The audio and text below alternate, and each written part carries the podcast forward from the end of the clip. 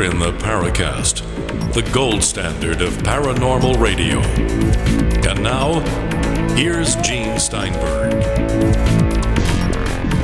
Well, I guess on this episode of the Paracast, we probably will not discuss the bloody Roswell slides, or maybe a little bit. But the one thing I do want to mention is that it seems like one of the first times in UFO history, at least in recent years, where people of different persuasions got together to explore that thing, being the Roswell Slides Research Group, where you had out and out skeptics, debunkers like Lance Moody, and people who were in the middle of the road and people who you consider believers all getting together, all pitting their resources and coming out with a useful result.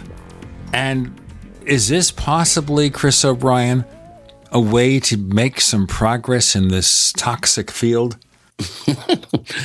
I suppose. I mean, stranger uh, things have happened. Sometimes these controversies uh, do create strange bedfellows, as they would say. But uh, I think it'll be back to business as usual, and we'll see the usual sniping and conflicts between uh, opposing camps here. But I guess it's a good thing when people come together to, you know, at least drill down on the truth and try to get the real story, as in the case of this latest fiasco. I'm just so tired of of hearing about it. The revelation by I, I think some journalist in Mexico that that they had uh, over two and a half million people sign up for the streaming. I have a hard time believing that that figure, but if it's true, and if they did have between 6,500 and 7,000 people uh, at the live event, you're talking in the neighborhood of 40, 50 million dollars. And if that's the case, criminal charges should be filed. Let's put it that way. I mean, it's, I don't know. I don't know if there's any way to really ascertain or to have them reveal the number of, of live streaming clients, but it, it just boggles my mind that they could, you know, be so cavalier and get away with it. We haven't heard a word from this Adam Dew character, which um, I think I think we need to get some sort of statement from him. Tom Carey is still sticking to his guns, but I think uh, by and large, uh, this was a big learning lesson. I think uh, for everyone that you can't accept anything at face value. It's well, just, the one thing about Carey is he did issue an apology, but then there was a report that he only did that apology, what, on the advice of his lawyer or something? Oh, I didn't hear that. Hmm. Well, I know the apology was run in our forums it was published. It seemed to be the kind of apology you'd expect that he understands this was the remains, the mummified remains of a two year old boy. We understand that. Now, I just was running my calculator on my iPhone as I was talking to you, and the pay per view, the streaming, it was either $15 if you got it early or $20 if you ordered it, I guess, on the day of. I forget the conditions. But let's just say the average price was $15. If 1 million people watched it, that's $15 million. Okay? Right. 1 million. Now you add that to the gate receipts. 6,500, 7,000 people paying from $20 to $85 as translated in Mexican pesos. And as you say, it is a multi million dollar affair. Now, I asked a lawyer about this, whether there's some criminal possibilities here, whether you could sue. And he said, the issue here, the main issue here is did the people who participated, and not just Jaime Maussan, Adam Dew, Tom Carey, Don Schmitt, were they aware that this was a hoax or was fake, that it wasn't what they thought it was going in? You can't prove fraud based on being mistaken, I don't think. But if they knew it was a fraud going into it, then maybe there's something there. But doing it in Mexico creates other complications. Number one, if you want to sue them, you have to go to Mexico. You can't sue them, you know, in Washington, D.C. Maybe that's one thing there. By putting it in Mexico, it made it difficult or impossible for people in the U.S. and other parts of the world to go after them if the thing came falling apart. But the other question I have is what were they thinking? And the reason I ask this is they had to know, or at least one or two of the people involved had to know, that once high resolution slides got out, it would be a matter of hours or days before it was exposed. How could they not know that? Hmm. Well, I don't know. It just it just really is another nail in the coffin as far as I'm concerned. You know, some people have been saying that this this may even taint the Roswell case uh, to the point where it's it's all the major work that's gone down the last 30 years is, is going to go down the drain. I don't think that's the case. I think Roswell will always be Roswell.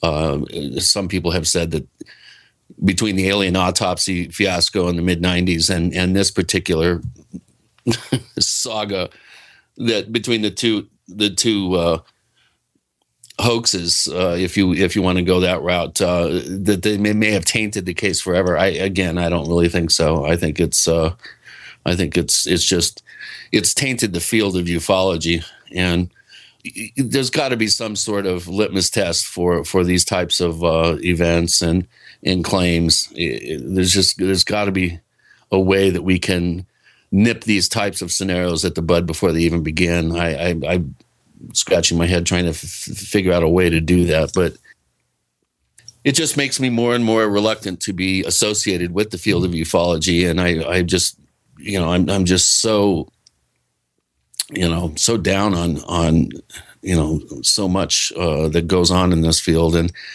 and we sound like broken records, I know about this, but it, it's just really sad that um, a lot of people who are hardworking, honest, are really attempting to do the work uh, in a proper fashion are being overshadowed by P.T. Barnum scenarios like this, and and it's it, it's just it's like a, a salmon struggling upstream. I, it's just it's very difficult to make any headway with the scientific community, with um, you know the fence sitters and the naysayers and the people that uh, that just ignore the whole whole field because because of toxic events like this, and and it, just there's there's just no way that we're going to gain any kind of respectability and any kind of of quality attention. I think from academia and the scientific community, uh, if, if, things like this continue, it's just it, it, it does so much more harm than good. it does you know maybe certain people's pockets it does it does them good, but but everybody else is just kind of left uh, you know twisting in the wind and that's that's really sad. I, I, I, just it makes me more and more re- reluctant and reticent to get to get you know involved in this field publicly um, more so than I am. I, I, really, I just you know I chastise people when they say you call me a ufologist or introduce me as a ufologist. It's just it's just an embarrassing term to me now. I'm hoping here that maybe the people who work with the Roswell Slides Research Group will follow my suggestion and create a UFO Truth Squad and go out there and, when necessary, disassemble the fakes or at least check things out that are questionable or things out that might have potential and do a little research so we don't end up with something like this. Take it seriously. And the other thing is, this thing should have been open sourced from the day one. As soon as we have the NDAs and all that, we knew something had to be wrong. What isn't wrong is that we have a second radio show we do called After the Paracast, available exclusively to subscribers of the Paracast Plus. Real simple to get it. You subscribe at plus.theparacast.com, plus.theparacast.com. Simple sign up, not expensive, five bucks a month. They're annual and five year programs. We send you a copy of Chris O'Brien's Stalking the Tricksters ebook version if you subscribe for a year or more. Coming up on this week's episode of the Paracast, we have the one, the only Mr. UFO, Tim Beckley. And I've known Tim probably longer than I've known almost everyone or anyone other than the late Jim Moseley. So there we go. Tim Beckley coming next. You're in the Paracast.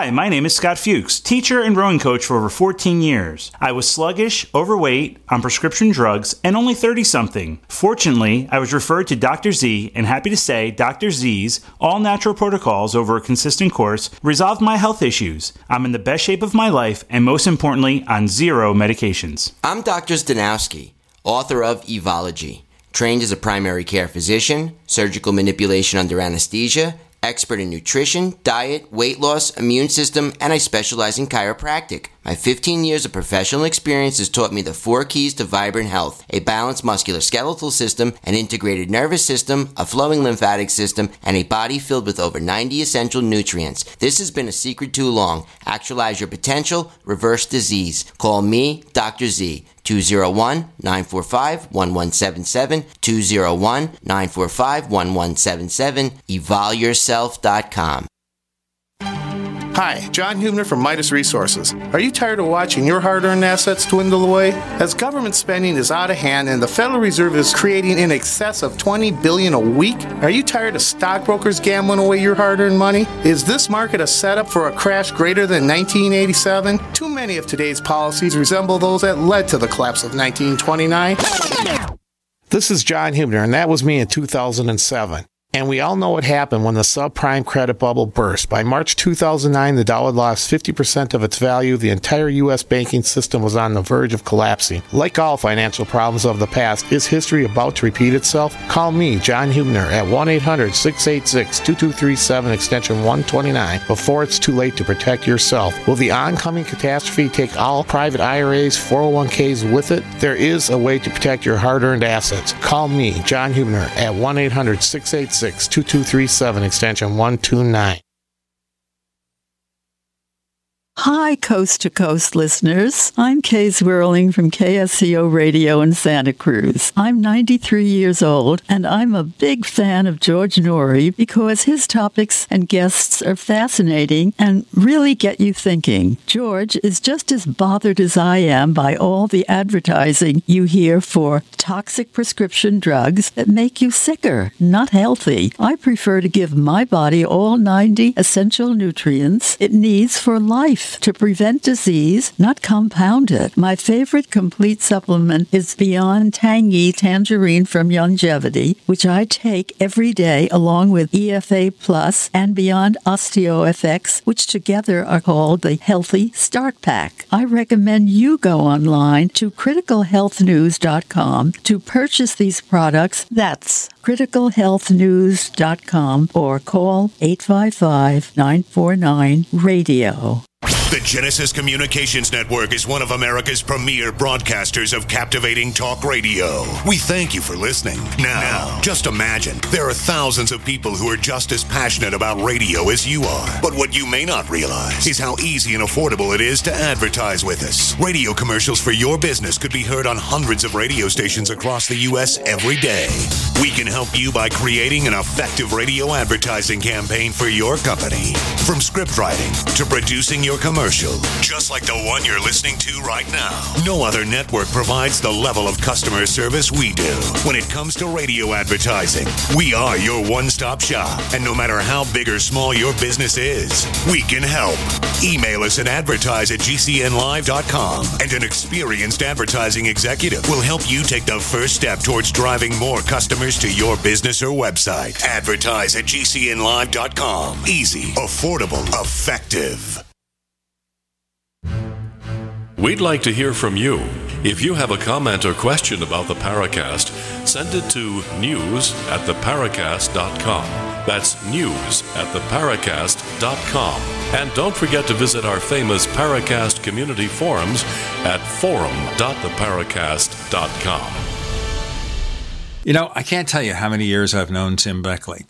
We got together when we were teenagers as friends, not friends. We had a lot of fun. I've known him now probably for 52 years. Ah. Wow. That's almost as long as Chris O'Brien has been alive. Yeah, it makes me feel like a whippersnapper. Well, we're going to snap that whip, Chris, so you watch out. How did we meet, Tim? Jesus, you expect me to remember that, Gene? Well, probably at one of uh, Jim Moseley's uh, UFO meetings, I, I would imagine.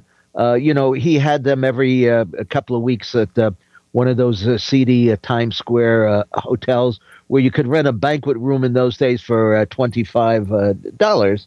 And and I'm I'm sure we buy. I saw Gray Barker, Ivan T. Sanderson.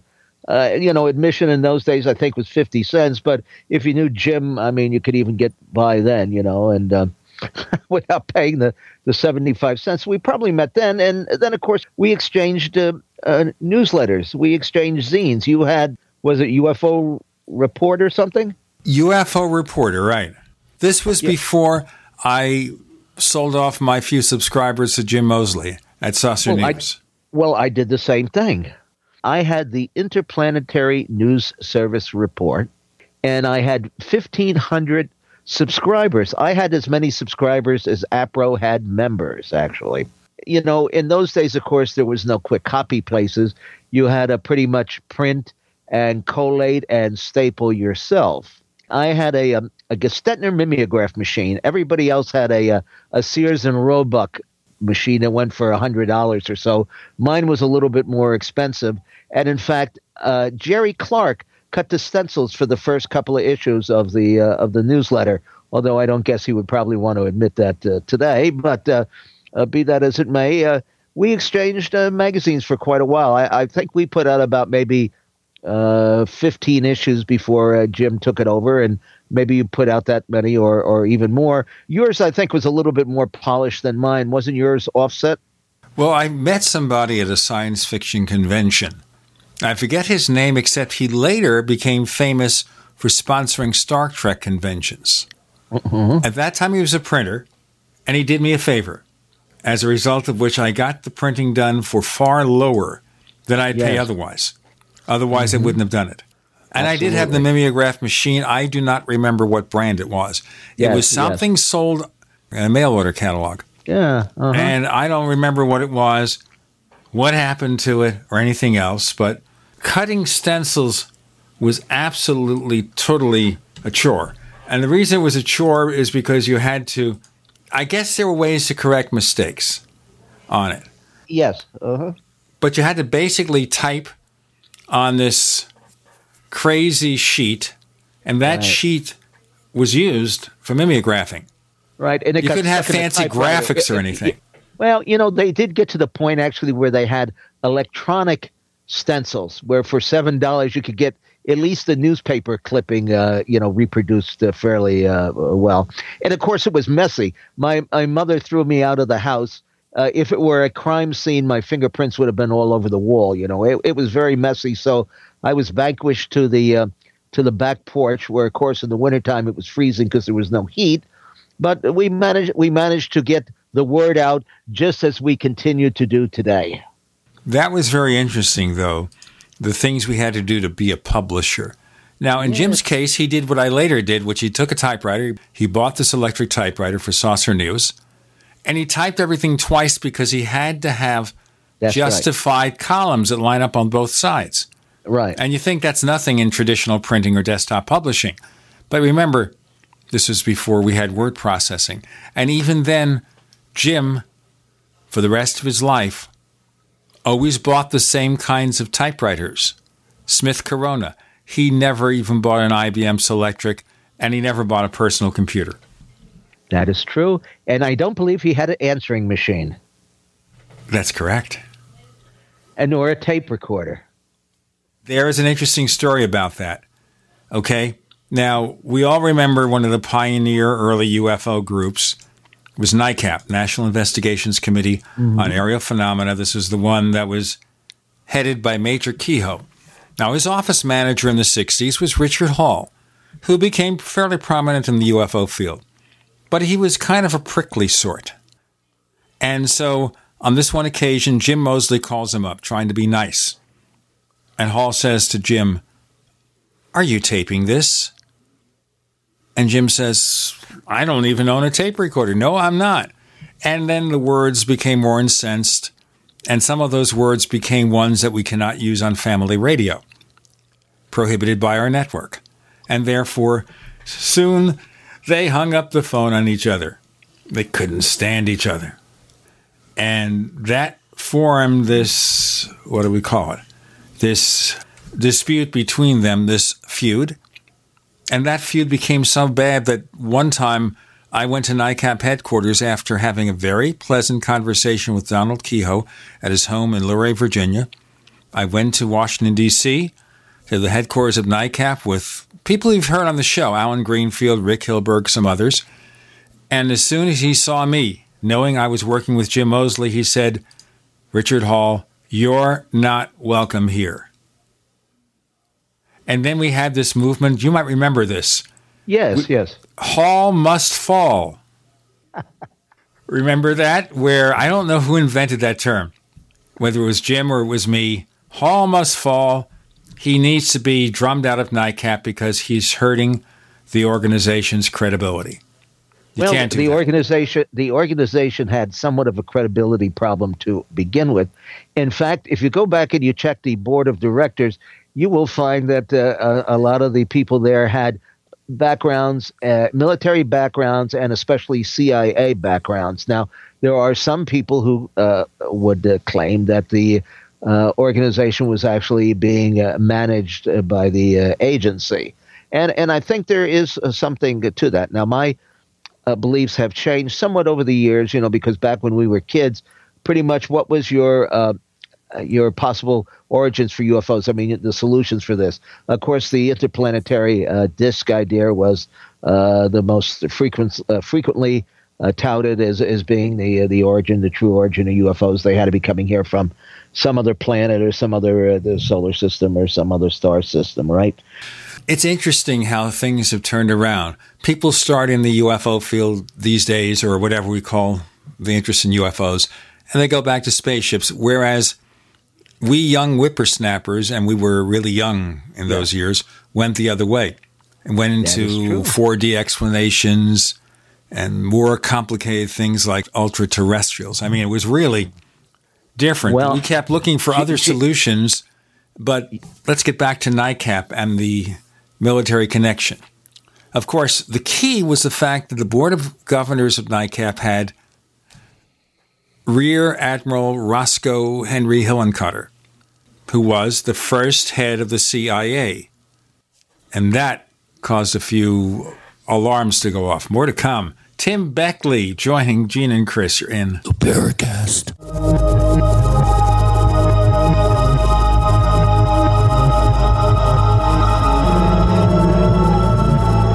independently leading the way for the nation. Compelling talk for every political persuasion. We are GCN. Is there a secret UFO agenda? Do strange creatures from the darkest corners of the mind roam the earth? Is there evidence for mind control, time travel, or devious government conspiracies? Find out the inside scoop on the latest conspiracies paranormal activity, and Fortean phenomena when you subscribe to Tim Beckley's Conspiracy Journal. It's jam packed with stories, special book and DVD promotions, and the best news, it's absolutely free, sent right to your mailbox. Plus, a bonus free email newsletter sent out every Friday. Simply send an email with your name and address to Mr. UFO at webtv.net. That's Mr. UFO at webtv.net. Find out what they don't want you to know.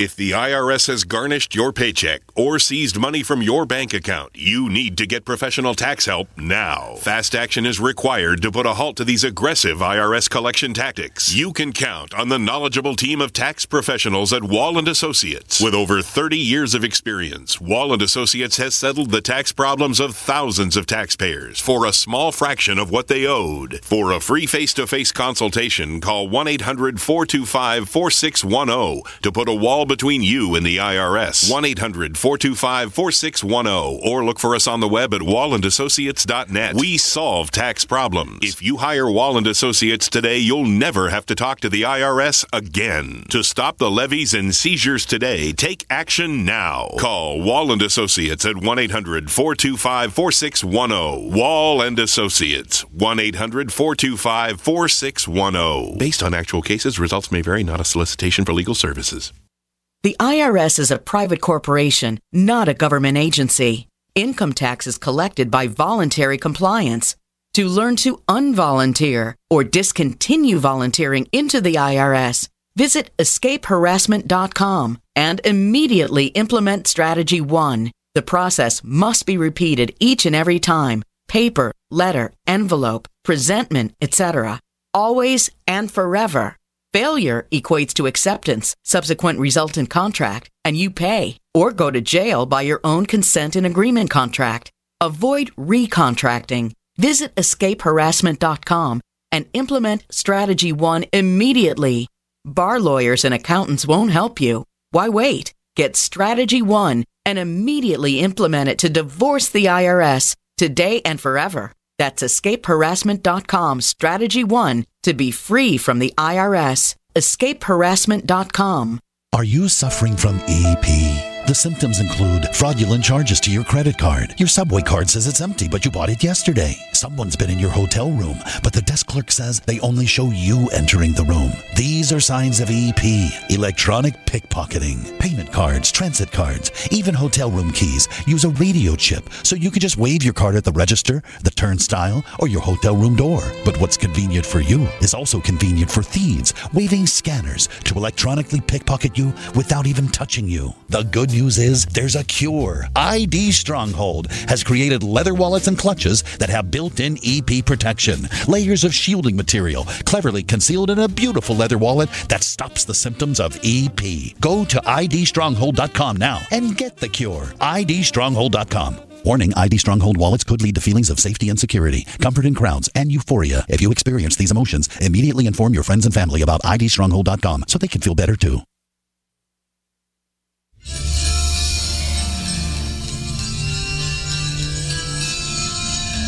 Hi, this is Bryce Zabel. I'm the producer of Dark Skies, the co author of AD After Disclosure, and you are listening to the Paracast, the gold standard of paranormal radio.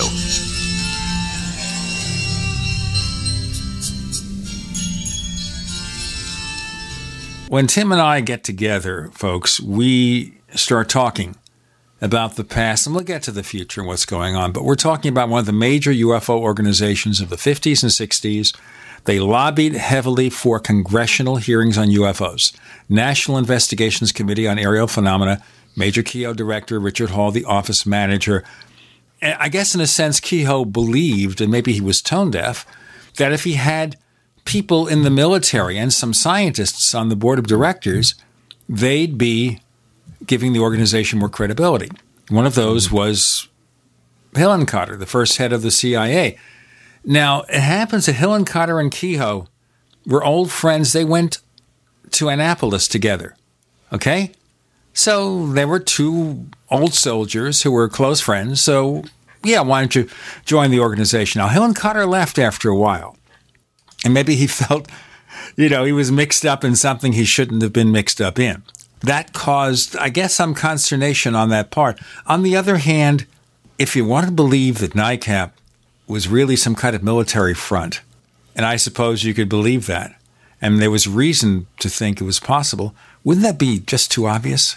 Well, you would think that, but who who knows? You know, disinformation uh, sh- rears its heads in uh, in many different ways.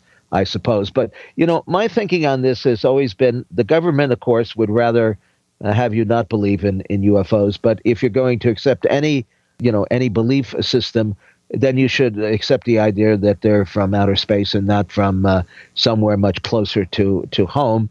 Uh, and that's why I think, you know, the, the, this Roswell uh, crash thing has been pushed on us for so many years because it, it's somebody trying to prove – a, particular point of view, and you you can't do that in the UFO uh, you know field. You can't decide, well, this is what I want UFOs to be, so they're going to to be uh, this. You've got to let it lead the way, not you lead the way, and and that I think is one of the big downfalls of the uh, field, if you can really call it that, is because everybody is off in their own direction, trying to to prove their own pet theory people always ask me, well, what's what is my opinion about UFOs? And I always say, well, it doesn't matter what my opinion is, Gene. UFOs act independently of my thinking or anybody else's thinking.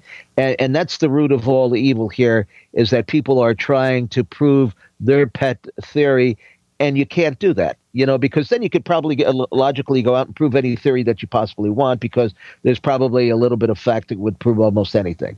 End of point. That is what I've learned after 50 plus years of, uh, of uh, being involved in this field is that you've got to remain open to all ideas. And uh, a lot of people get into this thinking that they are going to find the solution to the UFO mystery. And there isn't a solution. If there is a solution, it's certainly not one single, singular, simple solution. It's many solutions. It's a mystery, and I think it it's been a mystery for thousands of years, and I think it will be a mystery long after you and I have gone on into the heavenly realms. So I take it by what you say is that the UFOs are not necessarily visitors from other planets. Or maybe oh, that's one of many solutions. Yeah, if if there have been visitors here from other planets, they've um, perhaps come and gone.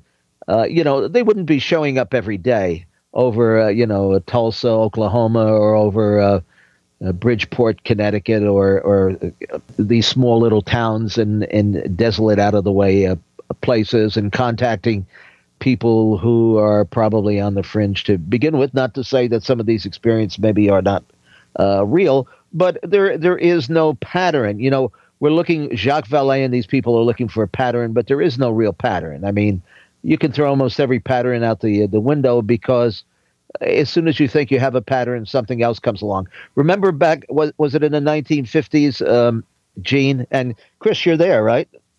I am here. Well, this might be uh, before you were involved in any of this, uh, Chris. But do you remember the uh, the straight line theory? What was that called? Do you remember? So Aimé Michel. Uh, the, yeah, the Aimé Michel. UFOs yeah. in the straight line mystery.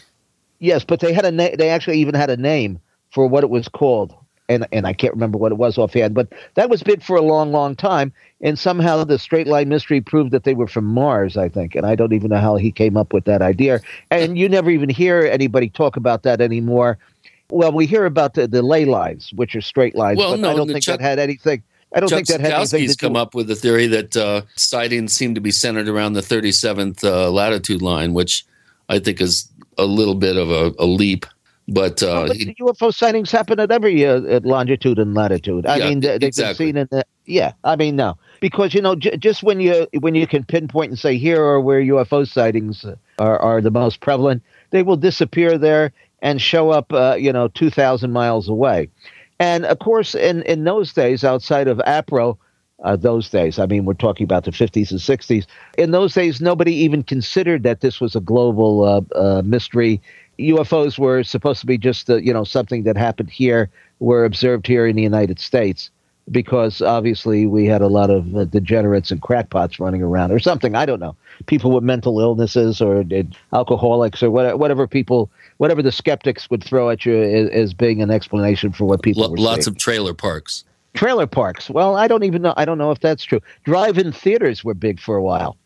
Uh, in fact, members of my family had a sighting over the drive-in uh, theater because I guess uh, uh, again people are outside and they're looking at the you know the, the night sky and uh, running to get hot dogs and popcorns and watching some zombie movie. So uh, that's a, a, very good place to see see a UFO. And there were a lot of sightings around. Um, around drive-ins and also in just in, in regular parks, national parks and places like that, because people people are outdoors. If you're sticking your head inside, you're not very likely to see anything unless it uh, lands on your, uh, you know, back deck or something.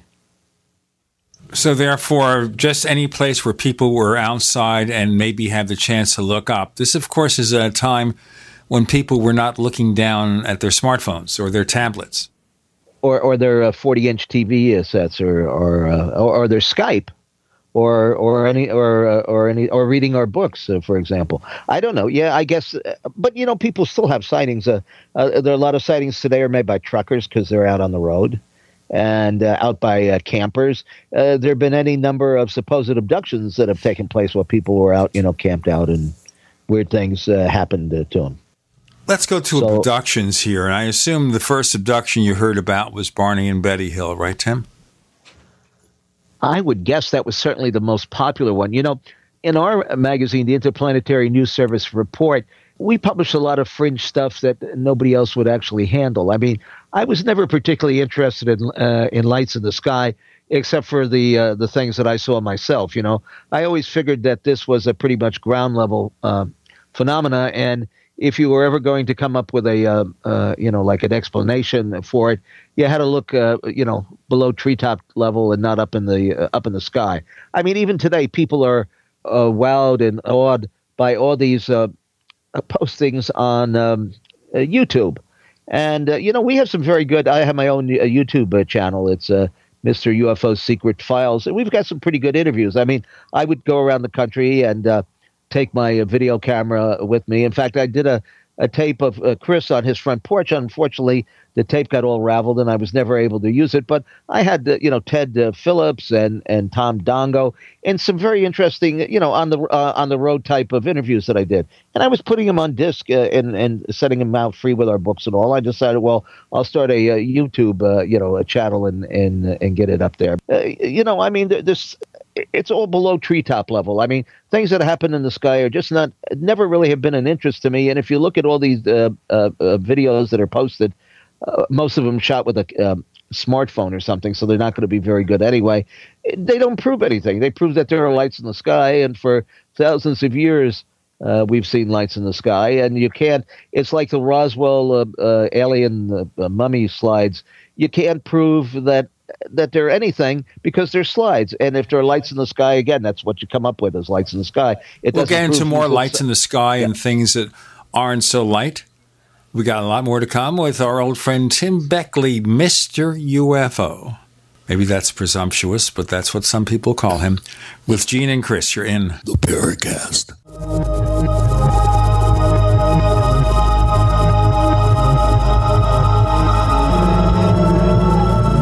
not just an alternative to the mainstream media. We're the premier independent talk radio network. We are GCN. Attack of the Rockoids has been well received by critics and readers alike. It's a thrill a minute story you'll never forget. A former U.S. military intelligence officer is haunted by intense dreams about a beautiful woman pleading for his help after a terrible battle in outer space. But the dreams turn out to be true and thrust him into a telepathic love affair with a woman whose faraway planet is intent on destroying the Earth. And now the gripping tale continues in The Coming of the Protectors. It's the second book of the Rockoids trilogy, a galaxy spanning adventure that pits our hapless heroes against powerful, fanatical enemies that threaten the lives of freedom loving beings everywhere. Attack of the Rockoids, and The Coming of the Protectors. Classic science fiction at its best, available now. For more details, visit rockoids.com. That's R O C K O I D S dot S.com. If the IRS has garnished your paycheck or seized money from your bank account, you need to get professional tax help now. Fast action is required to put a halt to these aggressive IRS collection tactics. You can count on the knowledgeable team of tax professionals at Wall and Associates. With over 30 years of experience, Wall and Associates has settled the tax problems of thousands of taxpayers for a small fraction of what they owed. For a free face-to-face consultation, call 1-800-425-4610 to put a wall between you and the IRS. 1 800 425 4610 or look for us on the web at wallandassociates.net. We solve tax problems. If you hire Wall and Associates today, you'll never have to talk to the IRS again. To stop the levies and seizures today, take action now. Call Wall and Associates at 1 800 425 4610. Wall and Associates 1 800 425 4610. Based on actual cases, results may vary, not a solicitation for legal services. It's time to build your own emergency food stockpile with the industry leader, My Patriot Supply. Once you try them, you'll know why so many Americans like you have made them part of their emergency preparedness plan. Experience the My Patriot Supply difference today with this unbelievable offer.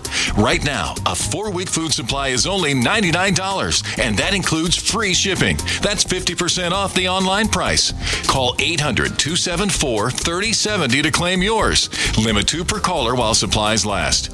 This offer isn't available online, so you want to make sure and grab this opportunity to get prepared today. 800 274 3070 to get your four week food supply for the incredible price of only $99, and it'll be shipped to you completely free. Call 800 274 3070 right now. That's 800 274 3070 to claim yours while supplies last. Don't wait. Call today.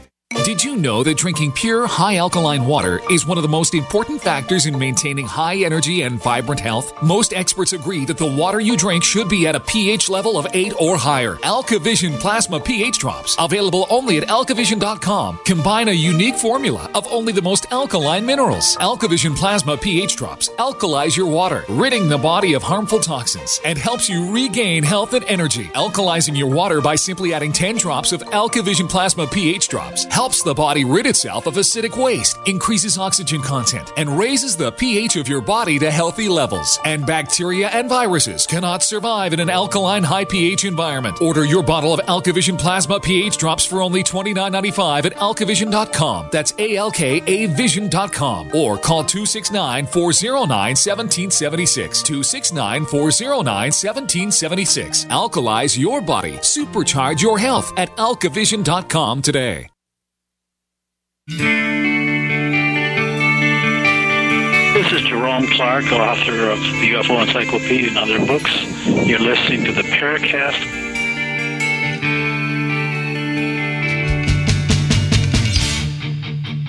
Tim Beckley of Global Communications Interplanetary News Service and all these other names that he's used over the years. He's also Yeah, published about 200 books.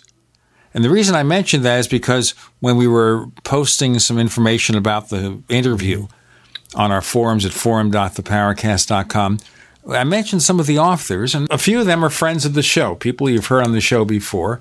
Certainly, you've heard people like Nick Redfern, for example. He's been on the show frequently, and he's even in the past served as a guest co host.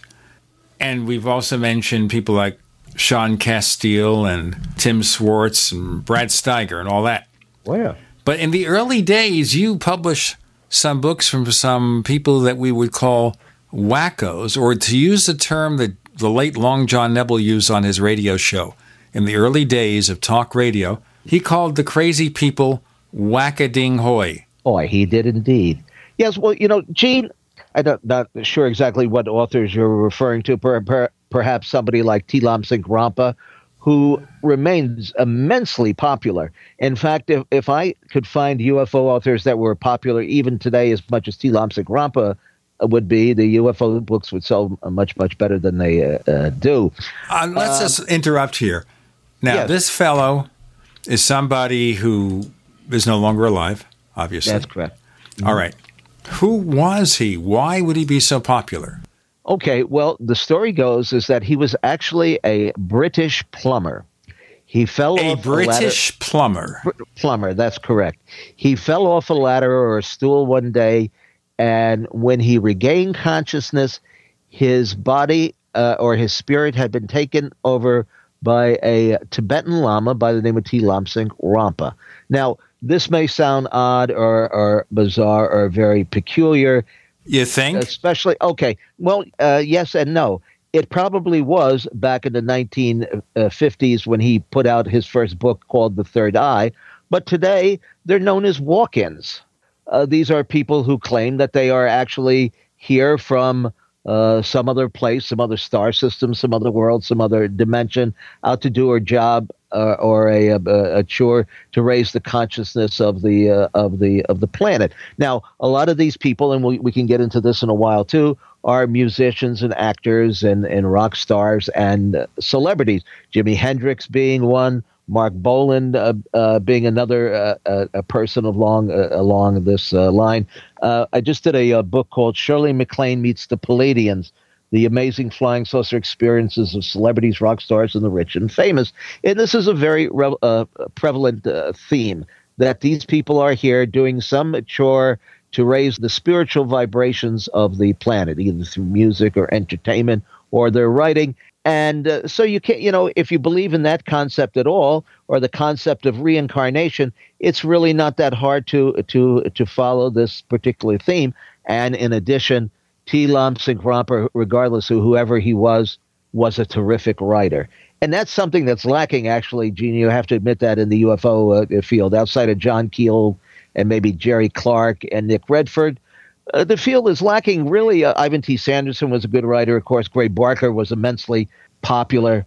Most of the writers are very dull as dishwater in this field, and the public is not going to pick up a, a, a book and pay you know twenty four ninety five and, and put it back down because they find it very dull or statistical. In addition to having solid information. If you can't entertain people with a well written book, then you don't get your message across. But that kind of mixes scientific information, we hope it's scientific, oh. with entertainment. Oh, okay. Well, you know, I don't claim to be a scientist. I'm my background is that of uh, uh, pretty much of journalism. I was a stringer for the Inquirer. I published and um, packaged numerous newsstand magazines, probably 30 different titles, everything from UFO Universe, which lasted for 11 years, and you did the uh, the typesetting on that, Gene, for most of that uh, uh, of that period. But right. I also and as a matter of fact, I did some editing on it. I cleaned up your editing. It yeah, was a yeah, combination. Well, I'm, I'm, sure of both. Well, yeah. Uh, uh, some of some of the writers certainly uh, needed that, and some of them didn't. I mean, we had a. I look at my experiences in this field and, and my lifetime of doing this in two ways. First of all, independently, I have my own beliefs, which I have a right to, and people don't understand. Well, some people say, "Well, how can you publish a a, a book if this conflicts with your thinking?" Well, I'm also think of myself as a successful publisher. See, so some books I publish to entertain uh, myself. I have books out there that I know when I publish are not going to sell a hoot. Those, believe it or not, Gene, are the most serious books the most serious, what we would call the most serious books in the field, are the ones that are likely to sell the least amount of copies. The ones that tend to be a little bit more sensationalistic are the ones that, uh, people want to read about. And still, what is very big are what we would call spellcasting books that have nothing to do with UFOs uh, whatsoever. Every once in a while, a UFO book will come along that people seem uh, interested in, like this one that we did recently called UFO Repeaters The Camera Doesn't Lie, which is about people who seemingly have the ability to go out with their camera and take photographs of the sky and get unusual images on it. Some of it is psychic, uh, like uh, the late Stella Lansing. Um, Betty Hill even had the ability, apparently. She would go out at night and sit on a particular stretch of road where she thought that they might be coming uh, back and, and revisiting. And she got some unusual phenomena on her camera. Well, now, I don't know whether it's a physical ship that she photographed from outer space or whether this is something that she psychically imprinted there, but there are some people who have this uncanny, uh, uncanny ability to take photographs and when the film is developed, uh, there you know there's something that you can't explain, and some of them do it over and over and over, and obviously some of them probably are are hoaxes, and and a lot of them are not. So I publish books because it entertains people. Uh, I publish books because uh, it educates uh, people. And, and, so I refuse just to publish the things that I'm interested in, which is no different than any other real publisher, Gene. Suppose I was, uh, uh, you and I were uh, publishing books for Doubleday. Would we not take books that we thought would be profitable and stuff that perhaps would be against our political, political or personal or social agenda? Yes, we would, because it's publishing, and and this country one thing that almost everybody in this country can agree on is freedom of speech. We may be on the left, we may be on the right, we may be on the center, but boy, when you take our freedom of speech away, everybody seems to wear the same uh, hat. So the key here is if you feel a book is not overtly lying or making fraudulent yeah. claims yes. and has sales potential, you'll publish it. Yeah, well, that would that probably would have been uh, you know 10 years ago gene because the book publishing business isn't uh, what it used to be today to put uh, today we put out most of our books are done in house by uh, you know a, uh, a number of writers that we've done used over the years like scott corrales uh, tim swartz sean casteel uh, William Kern, you know, it, it, it's people that we can rely on. I look at a book now as like putting out a magazine because most books are self-published now to be honest with you because big publishers won't touch them it's not the market anymore you know if you can put out a book and sell a couple of hundred uh, copies you're doing very good most publishers even legitimate publishers are now asking uh, authors to pay to get their books published. And, and I was surprised at the number of, uh, of publishing companies that was doing that. Well, of course, you do have self publishing capabilities at Create Space, which is from Amazon. Yes. And the way Yes. they do it No, is that- what they call what print on demand. Let me explain this. Mm-hmm. They call it print on demand. What that means is you put the book up on Amazon. Every time someone places an order, they custom print it and mail it to your customer. You don't have to keep an inventory. You can. I mean, you could buy at a discount a number of copies of your book. But lots of people do that. Real publishers, not just individuals wanting to become publishers. Real publishers do this because they don't have to pay for the inventory. They don't have to put a lot of money up front. And as you mentioned, in the old days, book authors would get an advance against royalties. So the publisher's sales department would say, you know what?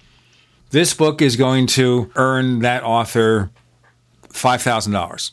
So we'll give them $4,000 and hedge our bets or something like that. And speaking of special offerings, we've got one. It's called After the Paracast. That's our premium podcast available only, I repeat, only to subscribers of the Paracast Plus.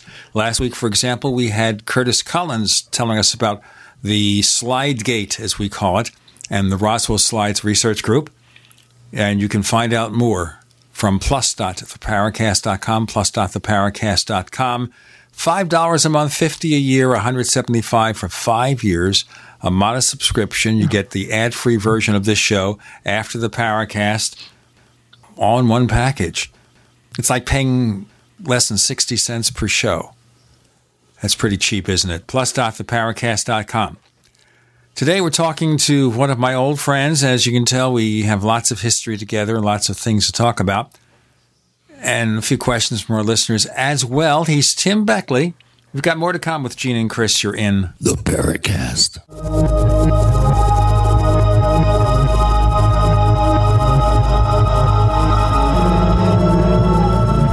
A little right, a little left, but always independent minded.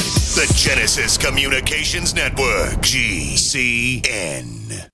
If you owe $10,000 or more to the IRS or state in back taxes, you know they'll never stop coming after you. With bank levies, wage garnishments, they'll even seize your home or business. The good news? A government program for tax debt forgiveness. It's called the Fresh Start Initiative. I'm Paul Sibley with U.S. Tax Shield. We can help navigate the new laws, get you protected, and resolve your tax issues permanently. Call the experts at U.S. Tax Shield now for your free consultation and get a guaranteed quote to resolve your case. Call 800 436 6451. That's 800 436 6451. We the people grow cotton, weave fabric, engrave ink, embed strips and fibers to protect from counterfeit, then carting to a private bank, having it lent back at interest, forcing taxes to service debt. This capitalism, or was Jefferson correct when stating a central bank issuing the public currency is a greater menace to the liberties of the people than a standing army? Hi, Ted Anderson. I'm placing a free silver dollar in a book that explains our monetary system. Call for your copy 800 686 2237. It's time to understand the system. Call 800 686 2237. That's 800 686 2237. Hi, this is Steve Sanchez, and based on a recent study, it was found that 57 million Americans had legal issues over the last 12 months, but only 60% of those studied sought out the services of a lawyer. Why? In a nutshell, affordability. Well, my friends at Legal Shield have created a solution that can help you not if, but when you need an attorney. For as little as $17 per month, Legal Shield will provide you unlimited access to qualified attorneys at an accomplished law firm for advice and counsel on legal issues, no matter how serious or trivial. For over 40 years and with 1.4 million families across North America, Legal Shield can help you, the loyal GCN listener. Representatives are standing by now to answer your questions, so call them now at 1 855 340 SAVE. That's 1 855 340 7283 or visit them at lsprotection.com. That's lsprotection.com. Results will vary from case to case.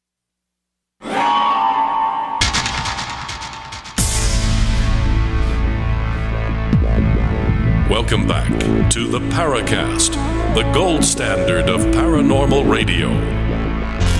And now, here's Gene Steinberg.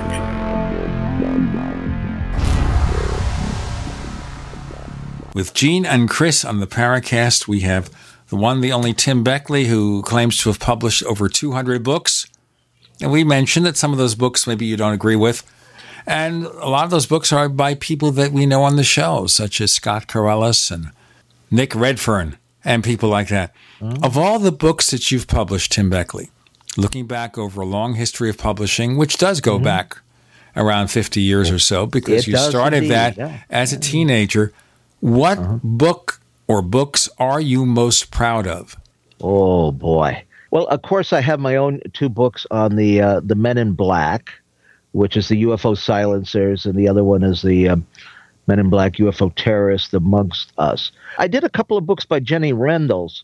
One, well, actually, I published. Tell us about Jenny Randles. She's still around, still yeah. active, but a lot of people in this day and age do not remember who she is. Uh, she's a, uh, one of the top uh, British UFO uh, researchers. Uh, she writes a, a, regular column for the uh, the Fortean Times. She's probably, I would guess, the Nick Redfern of, of British UFO writers. I would assume that she's done well over 100 books on the subject. But the book that we published of hers that I was most enthused about is called From Out of the Blue. It was the first pu- book published in the United States on the uh, Bentwaters incident, the Rendlesham uh, uh Forest uh, UFO uh, landing uh, case. It sold reasonably well for a what I would call a nuts and bolts book, and we did manage to sell the uh, paperback rights to Berkley paperbacks. Now, you know, in the old days, uh, uh, Gene, when you sold the paperback rights, you could uh, be assured of selling 80 to 100,000 copies. Uh, by the time uh, that we got into selling like paperback rights, sales had gone down below the 20,000 mark. And today, they're probably almost non existent. I don't even think you could mention maybe a handful of books on the subject that are available in paperback because there's no place to sell them. We had a big chain here in New York. We still do called uh, Walgreens and uh, Duane, uh, Duane Reade. It's owned by the same owners. You know, it's a phar- uh, pharmacy.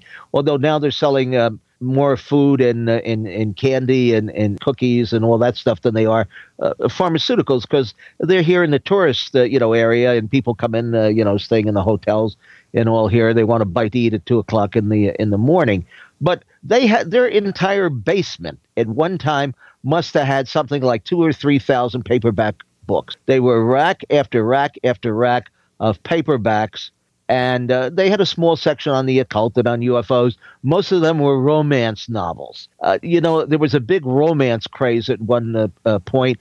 Uh, there must have been five or six publishers that were pu- putting out maybe a hundred books a uh, a month on on romances, mainly you know, aimed at the uh, young women's market, and they sold very, very well. Now, if you go into the same pharmacies, you might find one little rack of magazines and maybe the top 25 paperback books. So that market is almost totally uh, gone. And of course, bookstores have closed. We used to publish, Gene, when we put out a new title, anywhere from maybe two to 3,000 titles, uh, copies of a book. Now, for that's not a major publisher. They would do maybe 10, 15, 20,000 copies, but we had a, a little niche market. I had a mailing list of about 4,000 alternative uh, metaphysical new age bookstores.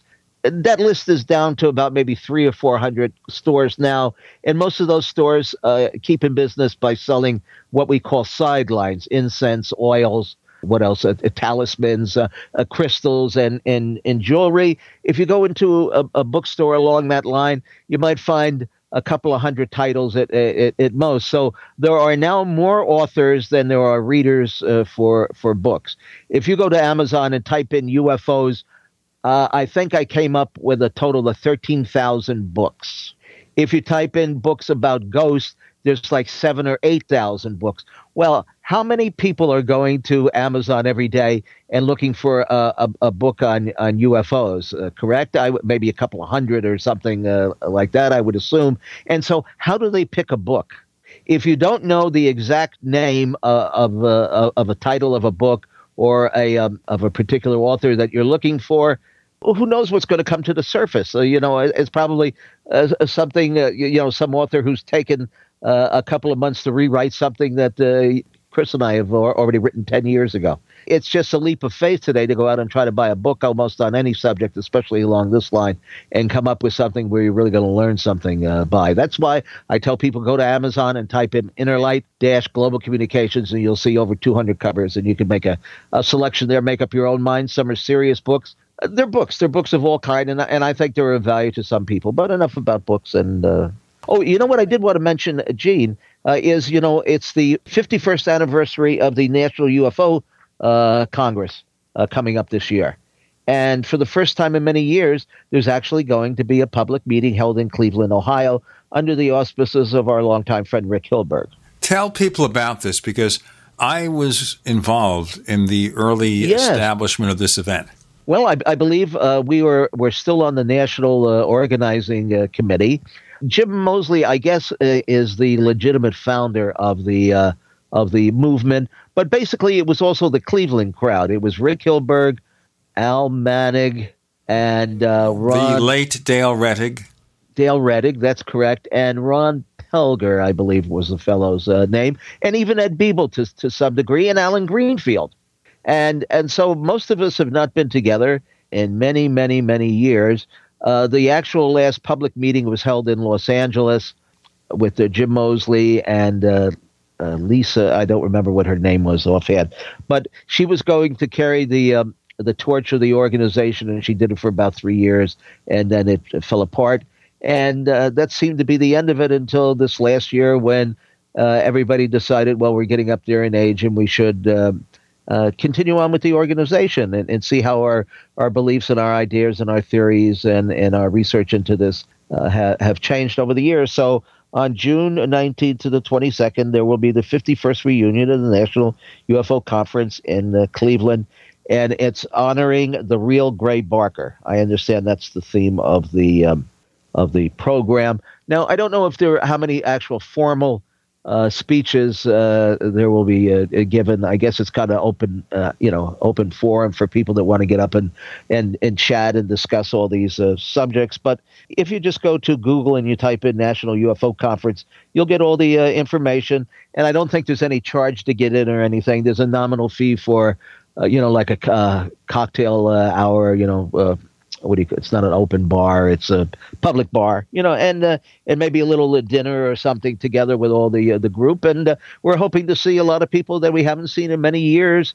uh, to, to show up for this uh, meeting on the, the that stretches from the 19th to the 22nd. And Gene, we're we're certainly hoping you will be there. Well, of course, I don't travel much these days because I don't cast reflections, so they can't get a photo ID of me because I don't exist. But all well, seriousness aside, I'll consider it. Okay. Yes, mm-hmm. I'm actually going to take the train. Believe it or not.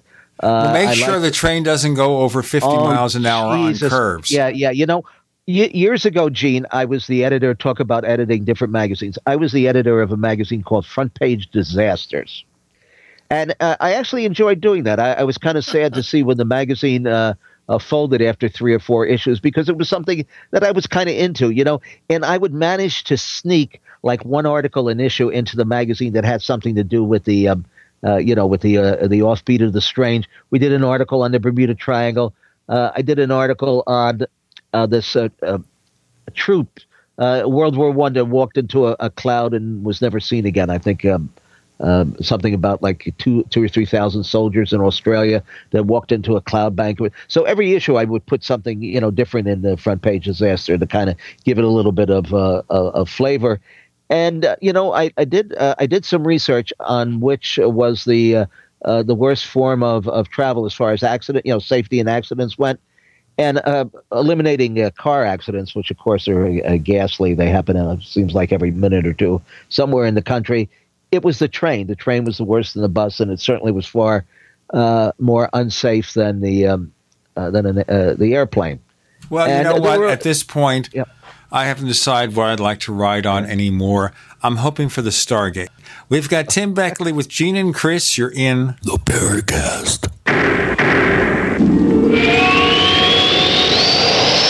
This is a nationwide announcement for consumers owing back taxes to the IRS. The slowdown in the U.S. economy has forced renewed action by the Internal Revenue Service. The IRS is now accepting reduced settlement amounts from qualifying consumers who owe back taxes. If you're eligible, your back tax settlement may be discounted by thousands of dollars. A specially assigned national hotline has been directly routed to Defense Tax Group. Consumers may now call and check their eligibility for a significant tax debt reduction. Financial stability is a major priority during this slow economy, so you're advised to dial this national hotline number now 800 678 4191. If you owe more than $10,000 in back taxes to the IRS, you may now find significant relief. You could save thousands of dollars if you qualify. Call now and get free vital information and to check your eligibility for a significant tax debt reduction. Call the Defense Tax Group now 800 678 4191. That's 800 678 4191. 800 678 4191. Making the right decisions is a challenge to investors. Are we going to see economic growth, slide into a recession, or at worst, depression? Hi, Ted Anderson from Midas Resources. We all know when a company acts irresponsibly, divesting ourselves in a move towards safety is prudent. When the market becomes volatile, U.S. Treasuries are a safe haven. But what do you do when the U.S. government overextends itself and spends beyond its means? Many investors are turning toward gold as a common sense alternative to traditional paper investments. Midas Resources has put together a powerful book titled 10 Reasons to Own Gold, discussing costs, benefits, risks, featuring full color illustrations, weights, and measures. The book is free and can be yours by calling 800 686 2237. Paper investments are dwarfed by gold's 6,000 year history. Discover how gold may be right for you and your IRA by calling 800 686 2237. Whether buying or it's time for you to sell, the book is free. Call 800 686 2237. Extend your life with Extendovite. Hey neighbor, what are you doing digging? You had a heart attack last year. Oh, I know. I was told no more hard labor. Then why are you digging? Well, I've been taking Extendovite. It's been approved to help my heart. Extendovite? Is that a new drug? No, not a drug. It's uh, more like an herbal combination made from garlic and cayenne. Herbal? How can that help? Well, actually, we've taken herbs for thousands of years. And Extendovite is doing the job for me. Does your doctor know about Extendovite? Yeah, my doctor knows, and he said it seems to be working for you, so don't stop taking it. I feel great taking Extendovite. I don't want to stop. To order, call 1 877 928 8822. That's 1 877 928 8822, or visit our website at heartdrop.com. Extend your life with Extendovite. The IRS is a private corporation, not a government agency. Income tax is collected by voluntary compliance. To learn to unvolunteer or discontinue volunteering into the IRS, visit escapeharassment.com and immediately implement Strategy 1. The process must be repeated each and every time paper, letter, envelope, presentment, etc. Always and forever. Failure equates to acceptance, subsequent resultant contract, and you pay or go to jail by your own consent and agreement contract. Avoid recontracting. Visit escapeharassment.com and implement Strategy 1 immediately.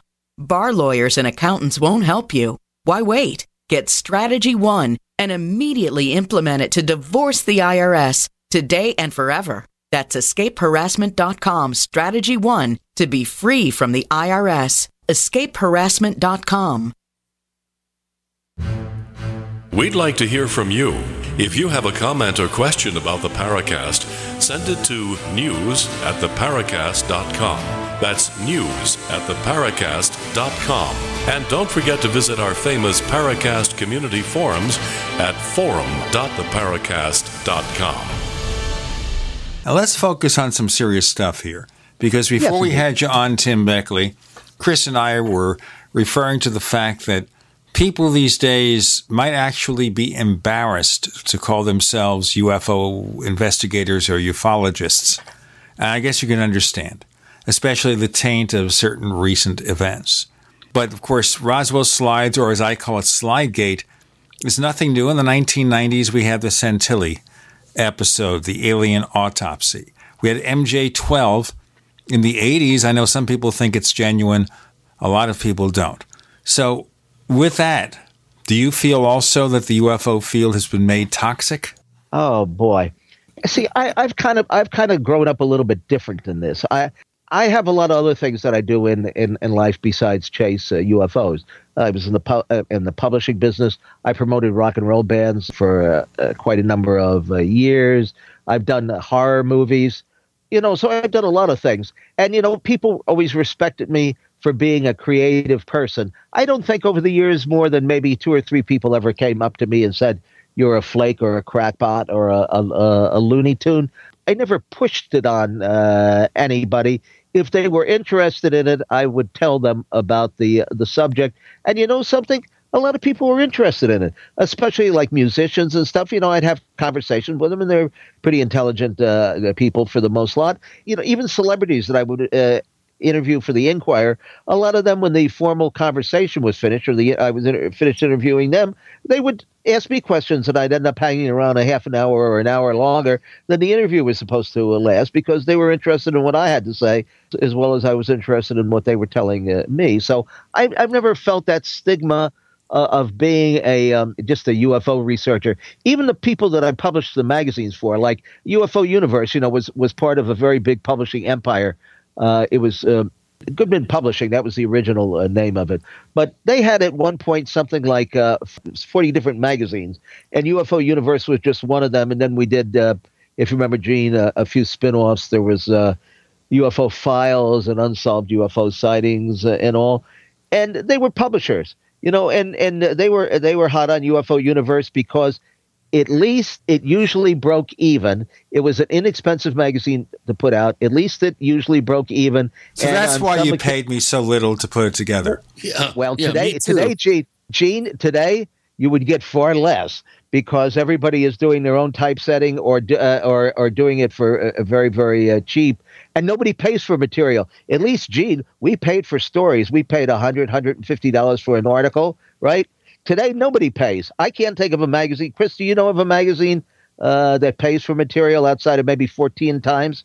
You know, that's a good question. I I, I really don't think so. I write no. for uh, the World Explorers Club magazine, and I don't get paid. Of course, I it's kind of a column that I have. But uh, yeah, it's I, I, it's people like uh, Sean Casteel and Antonio Huneeus, who, uh, wrote for many many magazines and, and did articles for many magazines, would have a hard time making a living now. I keep Sean uh, busy. Uh, Antonio has uh, kind of disappeared on us. Yeah, I did. I did speak to him recently. You know, he was working for Open Mind the Open Mind People, the magazine, and doing a very good job because he certainly had a a, a huge uh, inventory of of material, especially when it comes to to foreign researchers. He was, you know, very articulate. He he he did a lot of good interviews and all, and then he just kind of disappeared from the uh, from the scene. Yeah, I what happened? Speak, well, I don't know exactly, but I, I guess he he, he was uh, let go from the magazine just because of uh, financial circumstances there before they folded. You know, at, at one point they were going to pay. I, I remember when I walked into their office, they were going to pay outlandish sums of money for uh, articles, and of course I was very excited about that. But by the time I got around to uh, writing an article, the the price that they paid was reasonable but was far, far less than what they had uh, originally talked about. They were going great guns, but they knew nothing about publishing. I mean, they just didn't have a, a, uh, a clue about distribution. The only place you could ever find the magazine was in Barnes and Noble, if you look very carefully for it. Uh, no promotion or advertising on it uh, whatsoever outside of their own little click there. Also, too, the thing that I told them is that you don't have to put out a magazine that is glossy like that in order to sell copies to the UFO base. You have to present them with material that's new, different, and exciting, and not the same old stories, uh, you know, issue after issue. And they don't care about so- seeing the Billy Meier photographs again. And so most of these magazines are pumped up with pictures that are 30 years old. You know, I mean, they're they're printing the same, and, I was kind of guilty of that too because there really aren't that many good UFO photographs. You know, people would call me on the phone or send me an email, Gene, and they'd say, "Oh, I've got a great UFO photograph. How much will you pay for it? 25 bucks?" I mean, look at even the the Roswell slides. There wasn't one paper that I know of in the United States that picked up an article on this and published a story on the on the uh, subject. Let me tell you Not something here very interesting The Huffington Post apparently published an article, but it was very shortly withdrawn because of factual problems.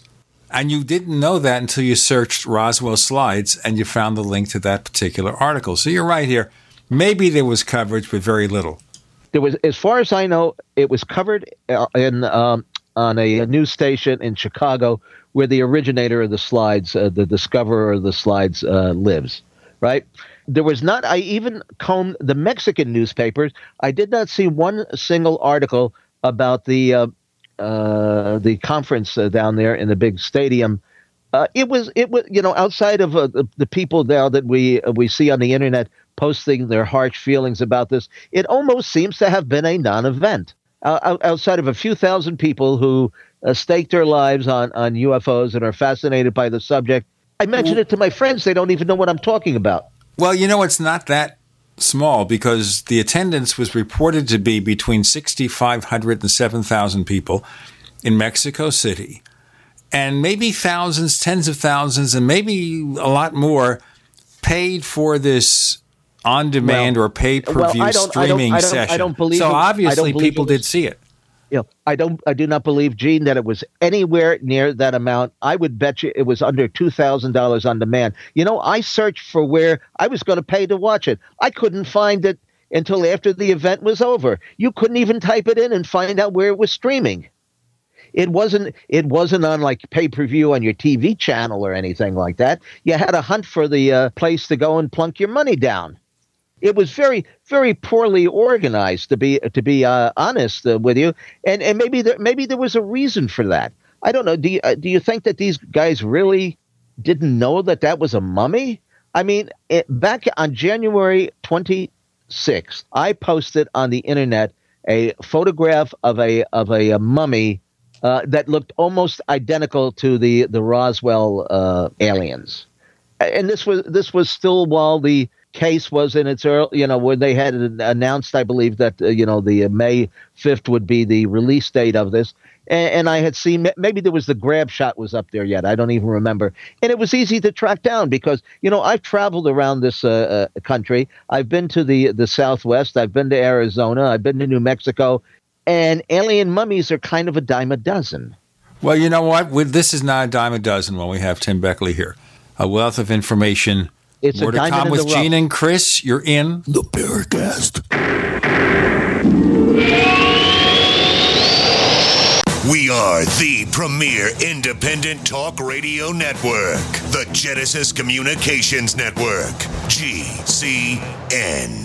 Graphic Converter is the image manipulation tool for the rest of us. It does not use any database. You get full control of all your files. Want to view the images of a folder? Drag it into Graphic Converter, and a powerful browser opens up to show your image files. You could use it for slideshows. You could use it to import images from digital cameras or from scanners. Need to do some image editing? You can do that too in Graphic Converter. Also, print catalogs. Convert from so many formats, I can't even list them. Download now to see if Graphic Converter is good for you, like one and a half million other users. Guess what? You could save money when you buy Graphic Converter. Use the coupon code Night Owl. Use the coupon code Night Owl to get a special price for Graphic Converter. Go to lemkesoft.com. That's L E M K E soft.com. Lemkesoft.com. L E M K E soft.com. You haven't experienced yogurt until you've tried Amasai, embodying health and flavor in a true whole milk, green fed dairy beverage. Every sip pays homage to our old world cows and the ancient culturing methods their milk benefits from. With over 30 probiotics, Amasai's undeniably nutritious, refined, cultured sensation bolsters your health and awakens your passion for dairy. Amasai's so good, and you need to try it. Contact your Youngevity distributor or call 877 878 4203 or go to gcnteam.com.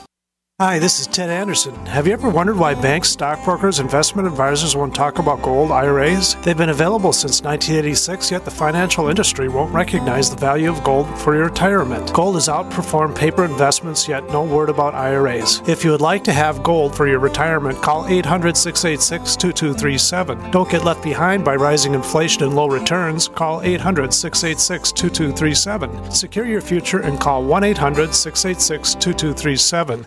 This is a nationwide announcement for consumers owing back taxes to the IRS. The slowdown in the U.S. economy has forced renewed action by the Internal Revenue Service. The IRS is now accepting reduced settlement amounts from qualifying consumers who owe back taxes. If you're eligible, your back tax settlement may be discounted by thousands of dollars. A specially assigned national hotline has been directly routed to Defense Tax Group. Consumers may now call and check their eligibility for a significant tax debt reduction. Financial stability is a major priority during this slow economy, so you're advised to dial this national hotline number now 800 678 4191. If you owe more than $10,000 in back taxes to the IRS, you may now find significant relief. You could save thousands of dollars if you qualify. Call now and get free vital information and to check your eligibility for a significant tax debt reduction. Call the Defense Tax Group now 800 678 4191. That's 800 678 4191. 800 678 4191. If the IRS has garnished your paycheck or seized money from your bank account, you need to get professional tax help now. Fast action is required to put a halt to these aggressive IRS collection tactics. You can count on the knowledgeable team of tax professionals at Wall and Associates. With over 30 years of experience, Wall and Associates has settled the tax problems of thousands of taxpayers for a small fraction of what they owed. For a free face-to-face consultation, call 1-800-425 4610 to put a wall between you and the IRS. 1 800 425 4610 or look for us on the web at wallandassociates.net. We solve tax problems. If you hire Wall and Associates today, you'll never have to talk to the IRS again. To stop the levies and seizures today, take action now. Call Wall and Associates at 1 800 425 4610. Wall and Associates 1 800 425 4610. Based on actual cases, results may vary, not a solicitation for legal services.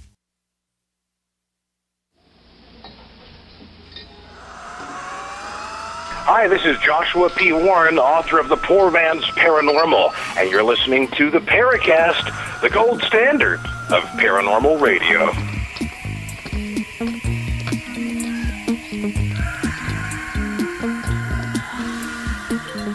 Okay, so Tim Beckley is not an alien mummy or an alien daddy, but as he says, these mummies are not uncommon. The thing that bothered me when I look at this slide is it's in a display case with kind of a glass table. And you see someone, I guess a woman wearing a blue skirt and blouse was looking on it, was behind it at least. And you think here, if this was really an alien body, number one, it would be some kind of medical table. Number two, any personnel visible in the photo would be wearing protective suits. I mean, what about alien viruses? Why didn't anyone ask such sensible questions? Well, that's that's a uh, that's the the most important question right there. I don't know why anybody could not have seen this, you know. But again, Jaime Maussan, and I don't want to say uh, anything critical about anybody in the uh, you know in you the, what in the field. In this case, he deserves criticism. Okay, and this isn't the first time that he pulled something like this. Back about two years ago, Bill Shatner's people got in touch with me.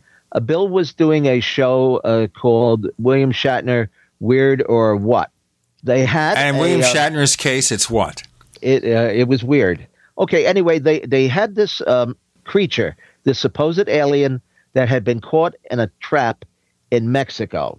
And Jaime Maussan was uh, touting this as being a real extraterrestrial that had been trapped and killed by a farmer who later died under mysterious circumstances, he claimed, as if a curse had been put on him. Supposedly, they threw uh, the alien in a vat of acid and it took its skin off, and then somehow it got caught in this trap.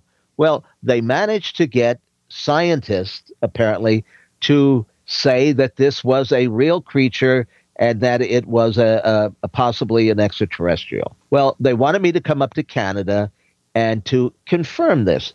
And, you know, I told them basically, I said, I have to draw the line uh, somewhere. I mean, my uh, credibility may be with some people on shaky ground as it is, but I can only go so far. So I said, you know, this is obviously not an uh, extraterrestrial. This is not something that traveled through space, uh, you know, in any kind of uh, flying disc and, and, and landed here. It's a being or a creature or something that's about maybe seven or eight inches tall, perhaps. Uh, later on, some people said it was a shaven monkey, but I don't know whether that's the case or not. Anyway, I did go to Canada, and my theory was that it was not an extraterrestrial, but it might have been a jinn, which, of course, is the Islamic um, equivalent of a of, of, a demon of, of sorts. And we've talked about this on the uh, on the air before, and we had some photographs that showed a correlation between this uh, creature in the trap and what a jinn uh, looks like. So I was willing to go that far, realizing that it was not an extraterrestrial and it possibly wasn't uh, anything uh, real at all.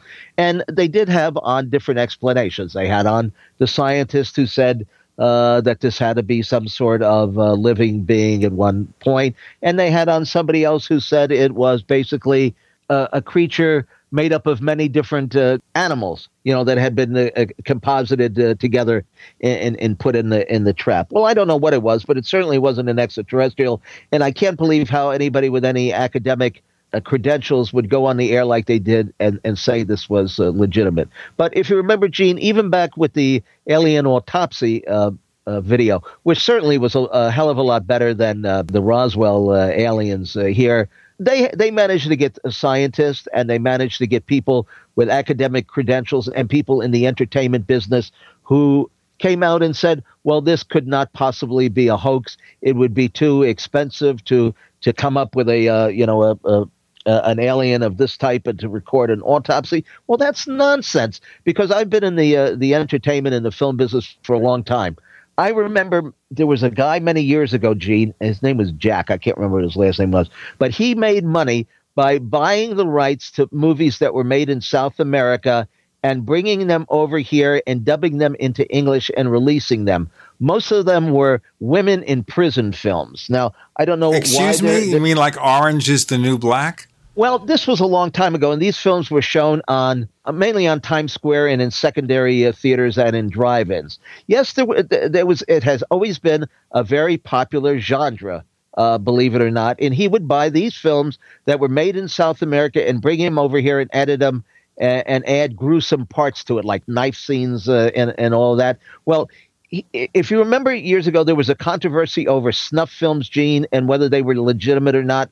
Well, this guy bought a film in South America where women were being chased through the jungle, uh, you know, by uh, maniacs and so forth. And, and, and he tacked on a, a five minute scene at the end where somebody was being snuffed out, and they released it as being a, a legitimate uh, film. Some people said, oh, it, it was impossible for anybody to have created this. It had to be, you know, authentic look at the women, the uh, woman they're gutting her on the table. Well, it was a magician's trick, uh, Gene. They had her head sticking through, you know, a hole in the uh, the bed that she was, uh, you know, supposedly on, and they they had a fake dummy that they that they cut up and and all, and it was gruesome. You know, fake uh, blood, but it cost the guy. I talked to the guy. It cost him like three thousand dollars to do. So anybody who doesn't know anything about movies, doesn't realize that really some of this stuff is very economical and cheap to do. I knew guys when this alien uh, autopsy film came out who had better looking aliens. Eh, they were 17 year old would be filmmakers and they had better looking aliens in their basement. And it cost them nothing to do because they were because they were creative. Well, nowadays, of course, if you want to become a filmmaker, you can actually do it on your iPhone. You can do it on your iPad. And they do. They do use these things for commercial films or TV shows. You could do it with a not expensive digital camera. Get some desktop editing software. Apple charges $300 for Final Cut Pro 10. And despite some problems with the original release, it is used in the TV and film industry. It's not expensive to get involved. And anyone with a reasonable amount of artistic skills can produce some incredible stuff. So, you know, I don't know we're kind of moving aside from some of the critical issues here. But how does the UFO field, and we'll have a few questions from listeners mm-hmm. soon, but how does the UFO field, Tim Beckley, get any credibility at all when they keep falling into this trap year after year? Well, you know, I often wonder, Gene, who exactly are they trying to get credibility from? First of all, uh, uh, the disclosure people are out to get congressional hearings. That is not very likely to happen. Well, we had it happen in the 1960s, and that went nowhere. It gave us the Condon Committee. Yes, indeed. But also, too, you know, what what does the government actually know about UFOs? Of course, that is a mystery to most people. I would say that, if anything, maybe there are only a handful of people in the military uh, who have known anything legitimate about this subject uh, over the years. Everybody else is open to the same basic information that is available to you and I. I mean, if I were the president of the United States and people would pressure me about this continuously, you know what I would tell them? Go to your bookstore, go to Amazon.com, find a couple of books, read them, and make up your own mind. Because it's like telling people what to believe as far as religion goes. How are you going to get? You're not going to. The president isn't going to go on on um, a TV, you know, on the six o'clock news and tell you about what religion you should uh, follow. And he's not likely to go on TV and tell you, you know, what UFOs to believe in and what UFOs not to believe in, because probably it's a mystery to most people. And if the if a politician is not interested in the subject, he's not going to go out and investigate it. You know, it's got to be something that happened to him personally or somebody um, uh, maybe that's a part of his. Uh, uh, uh what's the word that I'm I'm looking for? Um, uh, you know, it, it's like these guys from Rendlesham Forest now. They got in touch with their, their congressmen and their senators because they could not get their uh, they couldn't get their uh, medical records. Right. We're talking specifically about John, about John yeah. Burroughs here. John Burroughs, correct? Okay. Now I know John Burroughs. In fact, you know, years ago when John got out of the military, he moved to uh, uh, Phoenix. Right, and, and we'll get into that in a moment because John was actually over here at the studio for one of the tapings. We got more to come. Yeah. And we've got Tim Beckley to tell us now more of these histories of yeah. possible government knowledge and or involvement with Gene and Chris. You're in the Paracast.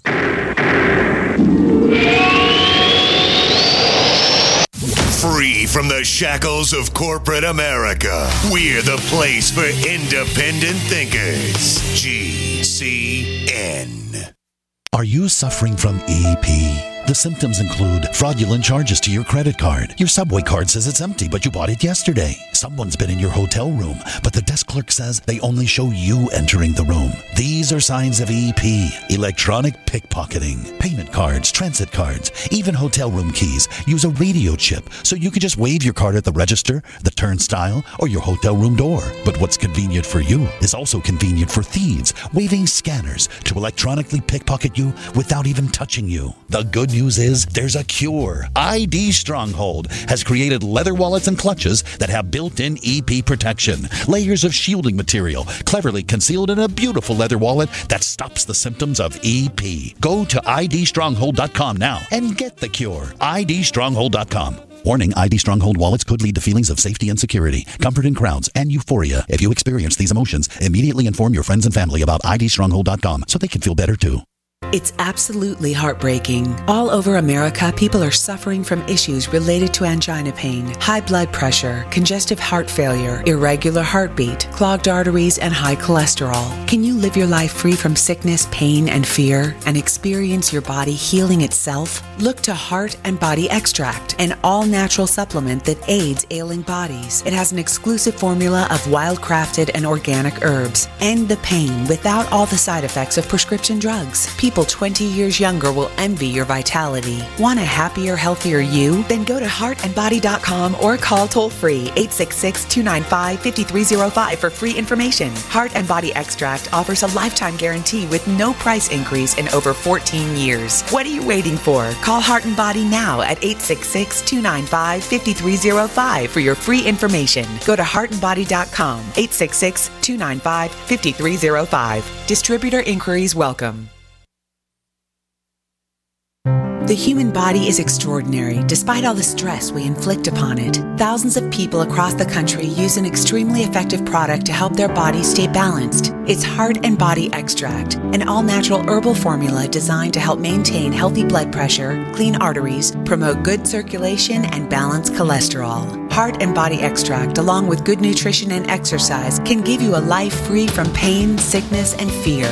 Recapture your youthful vitality and experience your body healing itself with the aid of Heart and Body Extract. Learn more and read scores of testimonials from satisfied customers at heartandbody.com. Heart and Body Extracts offers a lifetime guarantee with no price increase in over 14 years. For free info, call 866 295 5305 now. That's 866 295 5305 or heartandbody.com. Distributor inquiries welcome.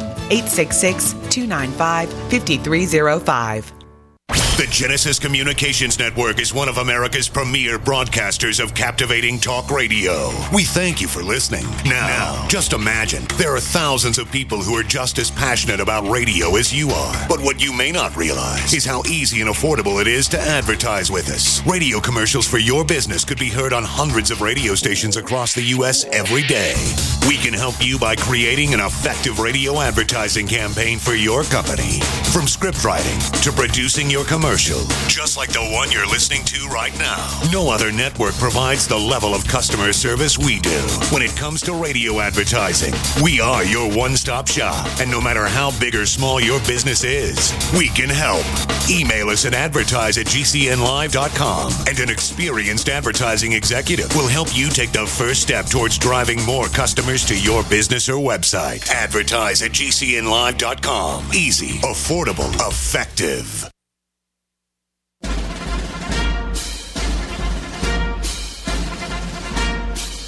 Hi, it's Grant Cameron from PresidentialUFO.com. You're listening to the Paracast, the gold standard of paranormal radio.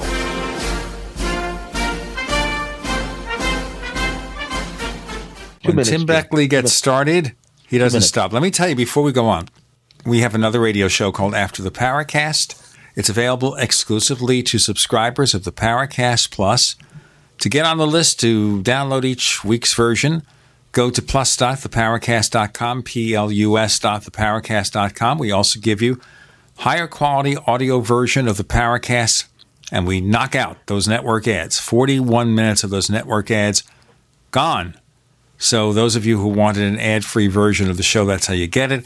It's a modest subscription fee, plus.theparacast.com. We're talking to Tim Beckley, and you mentioned here that you got in touch with John Burroughs years ago when he moved to the Phoenix area.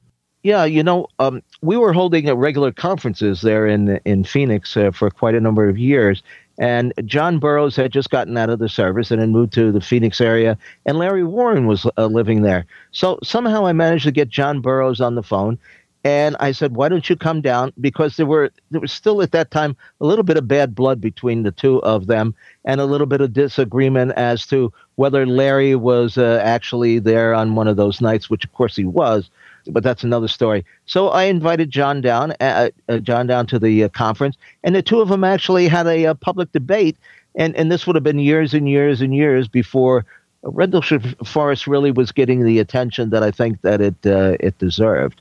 I knew Larry was telling the truth because he was the original uh, whistleblower on this. And back in 1980, I think it was 86, there was a um, a town meeting that was held in the high school in Brewster, New York. Dr. Hynek was there, Jacques Vallée was there, uh, a lot of credible researchers uh, were there. It was uh, organized by uh, Peter Gersten, the lawyer at the time, because of all the sightings that had taken place in Westchester County, and the public wanted to know uh, what it was, uh, the, this triangle, this boomerang shaped craft that was being seen by thousands of people, what it was and what was the explanation for it. So they had a, a town hall meeting that about 500 people actually showed up. And Larry Warren was on the stairs of the high school, or maybe it was the middle school, uh, of uh, the uh, Brewster High School, talking to people for the first time about what had happened to him in 1980. Uh, so this was this was years before any of the books were written, uh, before uh, Lieutenant Holt got out there and his tape was being played and so forth. If it wasn't for Larry, uh, I doubt if any of this would even have come out, in, uh, you know, into the public uh, domain. Speaking of Rendlesham, we do have uh, some questions, and uh, this one's from SRI, and he's wondering if anyone has uh, would like to.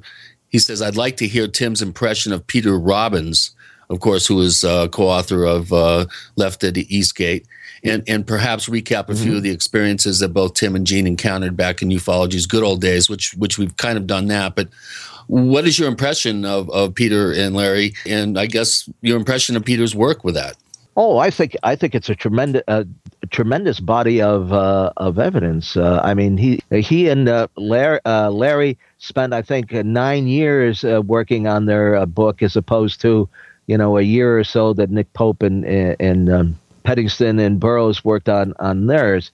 It's got everything in there. I mean, it's got pretty much all of the evidence and and the stories, uh, you know, the experiences have not uh, changed. Of course, you know, I know Larry Warren pretty well. I mean, I've hung out uh, with him, you know, uh, socially. There's another side of Larry that uh, I guess a lot of people don't uh, know. He he was involved in the entertainment bi- business. Of course, he is a musician in his own right.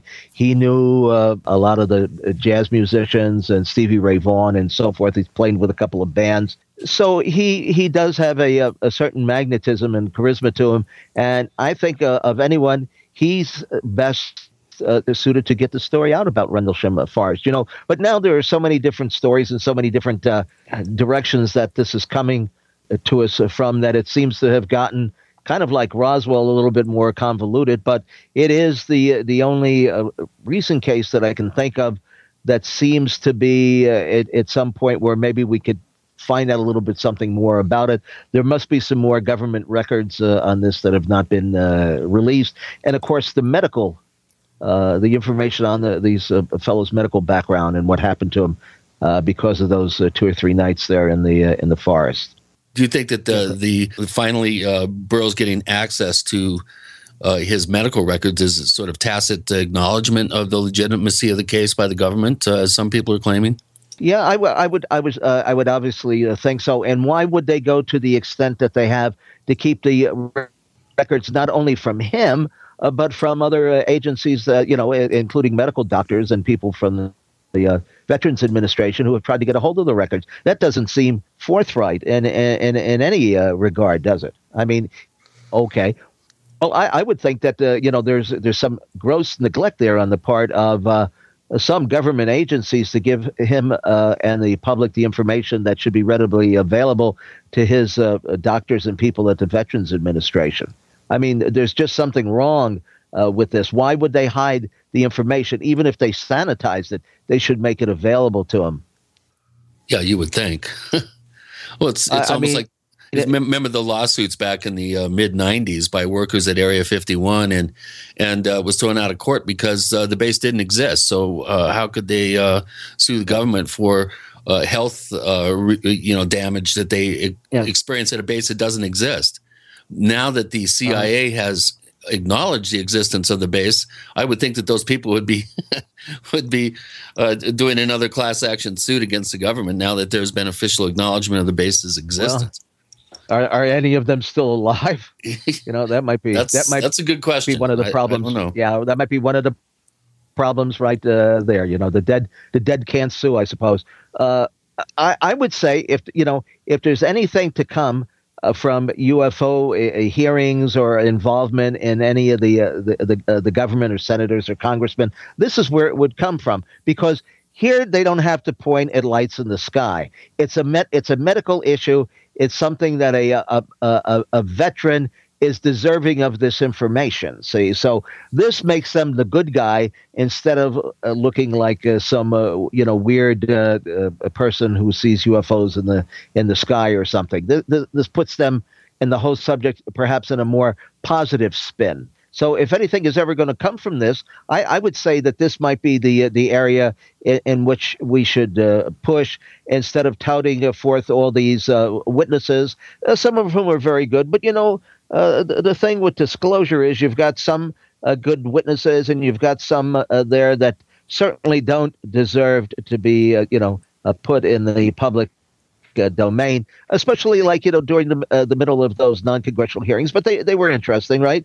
They bring out this guy who's supposedly you know uh, uh breathing very difficult, and he's a, a few days before he's going to die, and he talks about you know all this uh, uh, military stuff. Well, that seemed pretty hokey to me. I mean, if if there was anything hokey, that certainly was, and I don't think that necessarily belonged as part of the uh, uh, of that that meeting. You know, it kind of uh, again it, it kind of steered it off into a very negative uh, light. You know, it's something that had not been vetted, something that had not been proved, and we don't know whether that guy's dead or alive or was just an actor that was bought was bought in. You know. Right. I mean, how much background check do they do on some of these uh, uh, people? I wonder. Yeah. Well, Paul Hellyer's uh, closing statement was the one that really drove me up the wall. and and what was his closing statement? I well, he was reading from Jim Sparks' uh, very questionable account of uh, his alleged abduction, which uh, oh. it just I don't know. I, I have a hard uh-huh. time with the story uh, to begin with, but to read the uh, uh, the quote quote the aliens and what they had to say to him um, mm-hmm. as a way to end this week long uh, exercise uh, to me was it, it just it's like taking a taking a samurai sword to a balloon and just popping it boom just all the well, gravitas I, I, I, don't i don't suppose though chris that you can censor anybody on, on, on, giving their opinions about UFOs, especially if you uh, you know call them forth, because just like on the Paracast here, uh, you had uh, you know how many different guests, Gene, have you had on here? A couple of hundred, maybe more than that by now, right? Everybody's got their own opinion. If you were to parade them in front of a, a, congressional hearing, they would just pretty much tell what they've told on the on the air,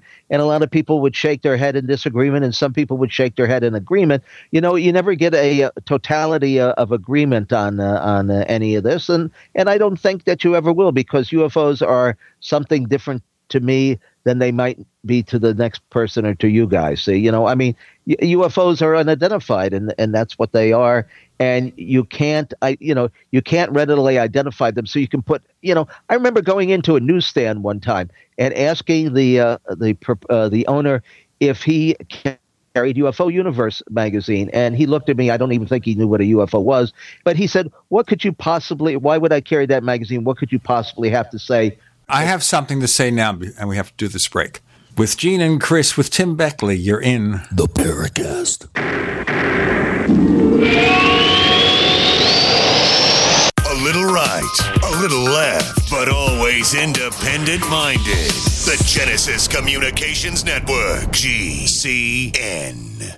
If you owe $10,000 or more to the IRS or state in back taxes, you know they'll never stop coming after you. With bank levies, wage garnishments, they'll even seize your home or business. The good news? A government program for tax debt forgiveness. It's called the Fresh Start Initiative. I'm Paul Sibley with U.S. Tax Shield. We can help navigate the new laws, get you protected, and resolve your tax issues permanently. Call the experts at U.S. Tax Shield now for your free consultation and get a guaranteed quote to resolve your case. Call 800 436 6451. That's 800 436 6451. Hi, this is Ted Anderson. Have you ever wondered why banks, stockbrokers, investment advisors won't talk about gold IRAs? They've been available since 1986, yet the financial industry won't recognize the value of gold for your retirement. Gold has outperformed paper investments, yet no word about IRAs. If you would like to have gold for your retirement, call 800 686 2237. Don't get left behind by rising inflation and low returns. Call 800 686 2237. Secure your future and call 1 800 686 2237.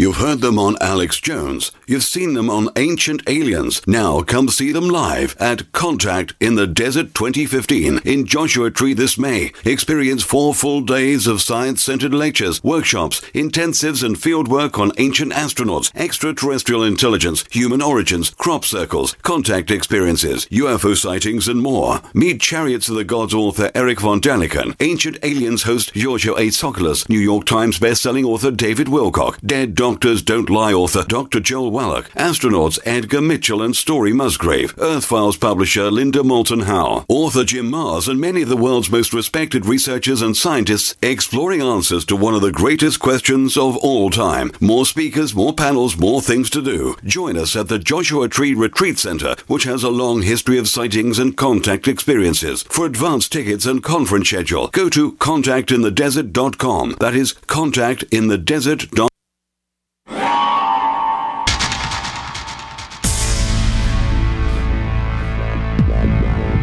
Welcome back to the Paracast, the gold standard of paranormal radio. And now, here's Gene Steinberg.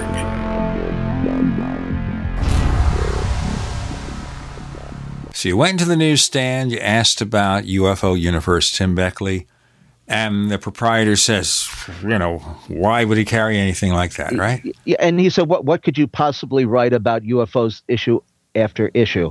And I tried to explain to to him that you could write almost anything that you wanted about the the subject because UFOs are identified, and therefore each writer has their own uh, opinion and their own uh, take on the on the subject. And, but going back to congressional hearings yeah. here, the thing that you'd have to demonstrate if such a thing were to occur yep. again, because again, as I said, we had those hearings nearly 50 years ago.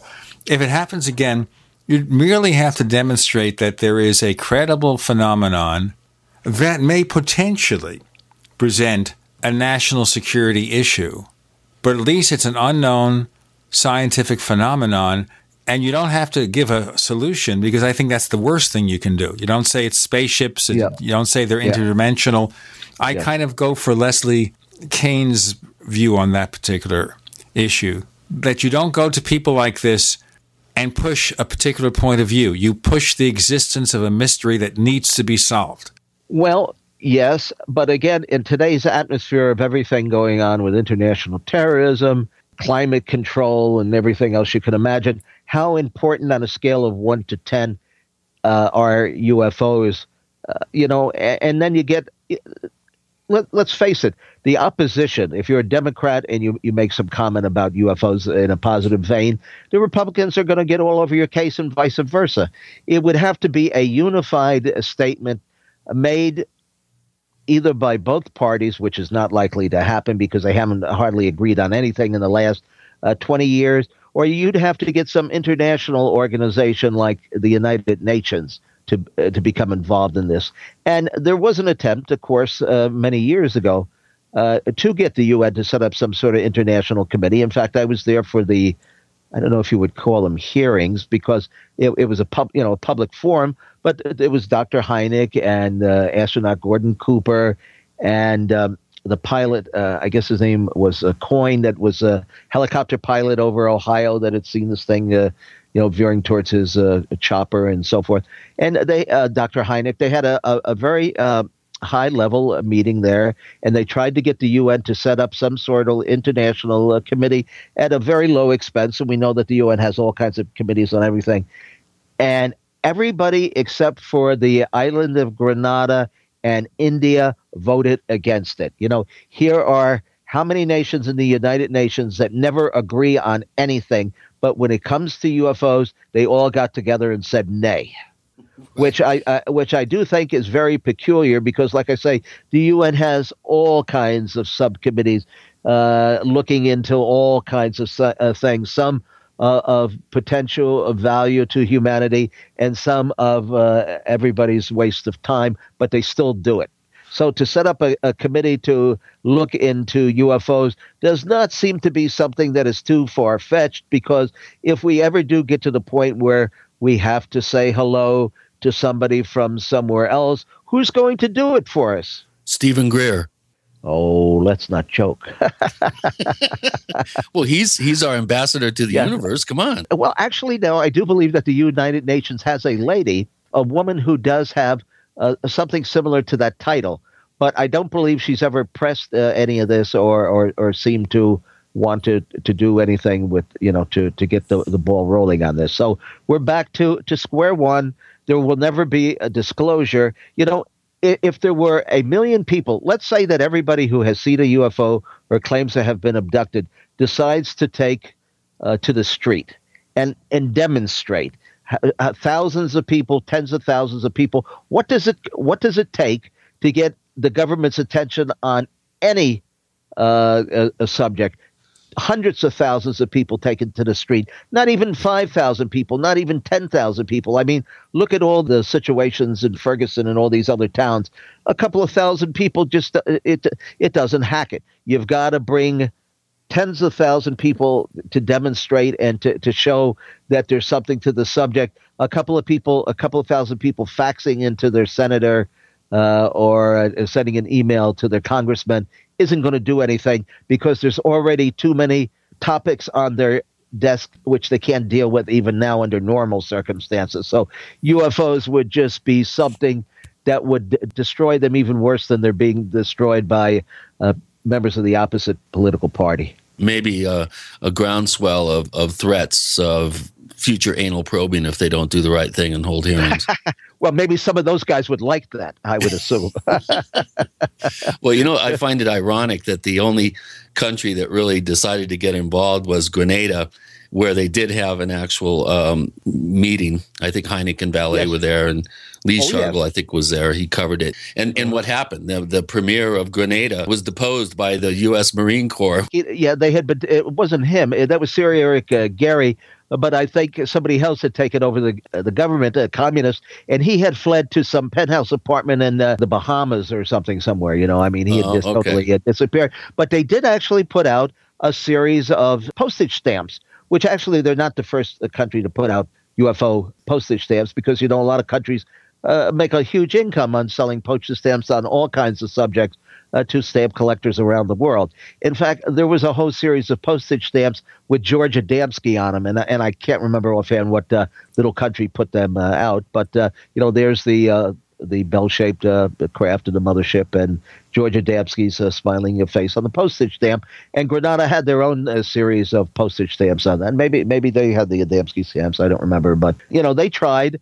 They did at least get it in front of the UN. They did get the ball rolling, but China, Korea. The only country that uh, that voted in favor of setting up the committee was India. Everybody else voted. How is that possible? Most countries uh, either abstain if if they don't know anything about the subject, they just pass on it. Right here, they voted against it. That to me seems really really peculiar. Who do they go back to? Uh, in uh, you know, uh, obviously these ambassadors and the and the people who vote on this have to go back to somebody in their country and find out which way they're going to vote. It's not something that they make up their own mind on. So somebody obviously in all of these countries has to say, "Nay, you're not voting in favor of this because it's against." against our policy.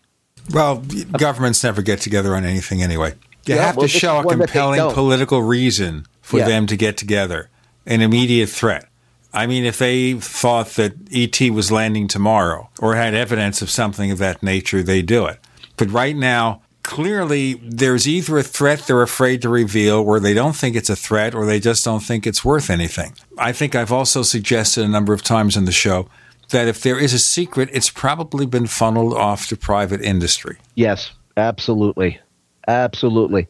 And you know, I think that I sat there years ago listening to uh, Long John Nebel on my transistor radio, and it might have all started in Roswell. You know, and I have always thought, even the internet, uh, Gene, if somebody from some other planet, if some other civilization wanted to find out everything there was to know about us, what would they do? They'd give us the means to start our own internet so that we could post everything that possibly know about our civilization and everything that goes on there so that they don't even have to come here and, and, travel thousands of millions of light years to get here. All they have to do is tap into our internet and they can type in any subject just like you and I do. Google Okay, it. just a minute here. We're getting too far afield here. You're suggesting then that maybe the internet was created not by some scientists back in the 1970s. It was part of a government project, but to benefit the aliens. Well, I mean, it's a far fetched idea, but very, it, it, very it, far fetched is not the beginning of it, my friend. No, I don't. I don't see why. Why would it be that far fetched? It could be like the modern Trojan horse. You know, we don't know if the uh, the aliens seem uh, aliens, and we just use that for a better term. I call them the ultra-terrestrials because we don't know where they're from or or what their main objective is. But we do have many instances in, in cases where they are able to control the minds of others, freeze people so that they can't move. You know, levitate them into uh, other rooms, take them through walls, do all these miraculous things. So who says that we can't plant some of this information into the minds of scientists? and academics. Let's go on with this because I'm having a problem with his logic. Thank you. I have to do a break. That was a good one, though, uh, Gene. I, I, think Tim's being very creative there. Yes. With well, Gene and Chris, you're in. Be creative. With Gene and Chris, you're in. The Paracast.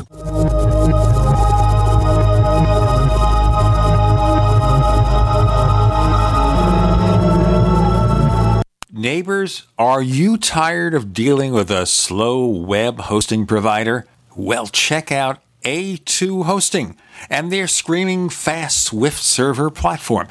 They even have SSDs that load pages 300% faster than the competition.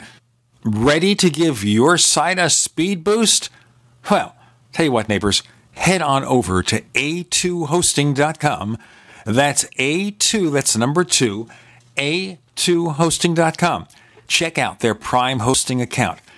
And get this, neighbors, they're even giving you an exclusive 25% off discount for all our listeners. 25%. And remember, their Guru Crew support team is standing by 24 7, 365 days a year to answer any of your questions. Now, to get the discount, use the coupon code GENE when you check out. Gold. It's like nothing else on Earth. From the Romans through the Renaissance, from the Industrial Age to the Space Age, gold has weathered the test of time. For 6,000 years, gold has remained the ultimate store of wealth. According to the World Gold Council and the U.S. Mint, demand is at an all time high. The stage is being set for the reemergence of gold as the common sense alternative to a fiat paper currency that gets weaker every day. Midas Resources is proud to offer the hard hitting report that arms you with the truth you need to protect you and your family from the Fed's plans for your hard earned money. Don't gamble with your future. Call Midas Resources today and ask for your free copy of As Good as Gold. Call 1 800 686 2237 for the report the Fed hopes you'll never see. As Good as Gold can be yours by calling 800 686 2237. If you have ever thought about owning gold, you must read this report. Call Midas today at 800 686 2237. Don't complain about your cable bill going up and up and up. Do something about it. Grab a pencil and jot down this special number 1 855 905 MyTV. The more cable TV rates go up, the better digital satellite TV looks. Say goodbye to the cable guy and get more of your favorite channels in 100% digital quality for less money. Call 1 855 905 MyTV. Sign up for packages starting as low as $19.99 and there's no equipment to buy. You get free HD TV upgrade, a free DVR upgrade, and free professional installation installation. You control what you watch when you watch it. Record your favorite shows, pause and rewind live TV, even skip the commercials. Watch local channels too. At just $19.99, what are you waiting for? Pull out your major credit or debit card. Call 1 855 905 MyTV. 1 855 905 MyTV. Say goodbye to the cable guy. Cut costs and get more. 1 855 905 MyTV. 1 855 905 MyTV. If you constantly feel run down and tired, your pH level might be low and your body could be full of toxins. If what you drink is not at a pH level of 8 or higher, you are inviting bacteria and acid to thrive in your body. But there is something you can do. Simply add 10 drops of AlkaVision plasma pH drops to your water to help your body rid itself of acidic waste, increase oxygen, and raise your pH balance to optimum levels. AlkaVision plasma pH drops combine a unique formula of the most alkaline minerals in the world, alkalizing the water you drink, ridding your body of acidic waste and toxins, and helping you regain energy and vibrant health. And studies show viruses, bacteria, and toxins cannot survive in an alkaline, high pH environment. Order your bottle of AlkaVision Plasma pH drops at alkavision.com. That's A L K A vision.com. Or call 269 409 1776. 269 409 1776. Alkalize your body. Supercharge your health at alkavision.com today. We'd like to hear from you. If you have a comment or question about the Paracast, send it to news at theparacast.com. That's news at theparacast.com. And don't forget to visit our famous Paracast community forums at forum.theparacast.com. So, yes, maybe Tim is being creative about the aliens inventing the internet to keep tabs on us. But, you know, as a practical matter, wouldn't it be more proper to just increase the number of talk shows? So this way you listen to the talk shows, you get a sense what Earth people are talking about, what they're interested in. Why? Well, you, why the internet? Yeah. Doesn't make sense. Well, no, but well, no, but we are we are being broadcast over the internet. Is that not true? It's not broadcasting in the sense of its wireless transmission. Can you receive the Wi-Fi signal ten light years away? Yeah, but maybe you don't need that. Maybe all you need to do is have a couple of computers down here uh, uh, somewhere uh, w- with some sort of, you know, like a broadcasting ability or something that would send it out. I remember a case now, I just wrote it up in the uh, UFO Repeaters, The Camera Doesn't Lie. Uh, there was a fellow who had a talk show host up in uh, New England on radio station WOON out of Woonsocket, Rhode Island. Maybe you'll recognize the name, uh, uh, Gene. His name was Joe Ferriere. Yes, he's on. He's on the same station that Paul Eno is, on, but he was on Woon in Woonsocket, Rhode Island, 50 years before Paul w- was there. He had invited me up to do his show uh, back about uh, 50 uh, years ago, actually. And he did not broadcast on UFOs. He was not a uh, you know an Art Bell or a, or a Gene Steinberg.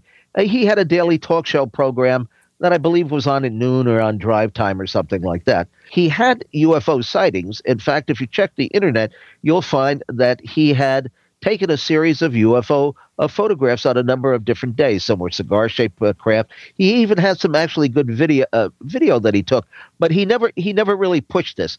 Uh, as a kid, maybe slightly older than we are, he did put out a, a little newsletter called the Controversial Phenomena Bulletin you know, he exchanged it, uh, exchanged it uh, with us. I'm sure I don't have any copies left any anymore.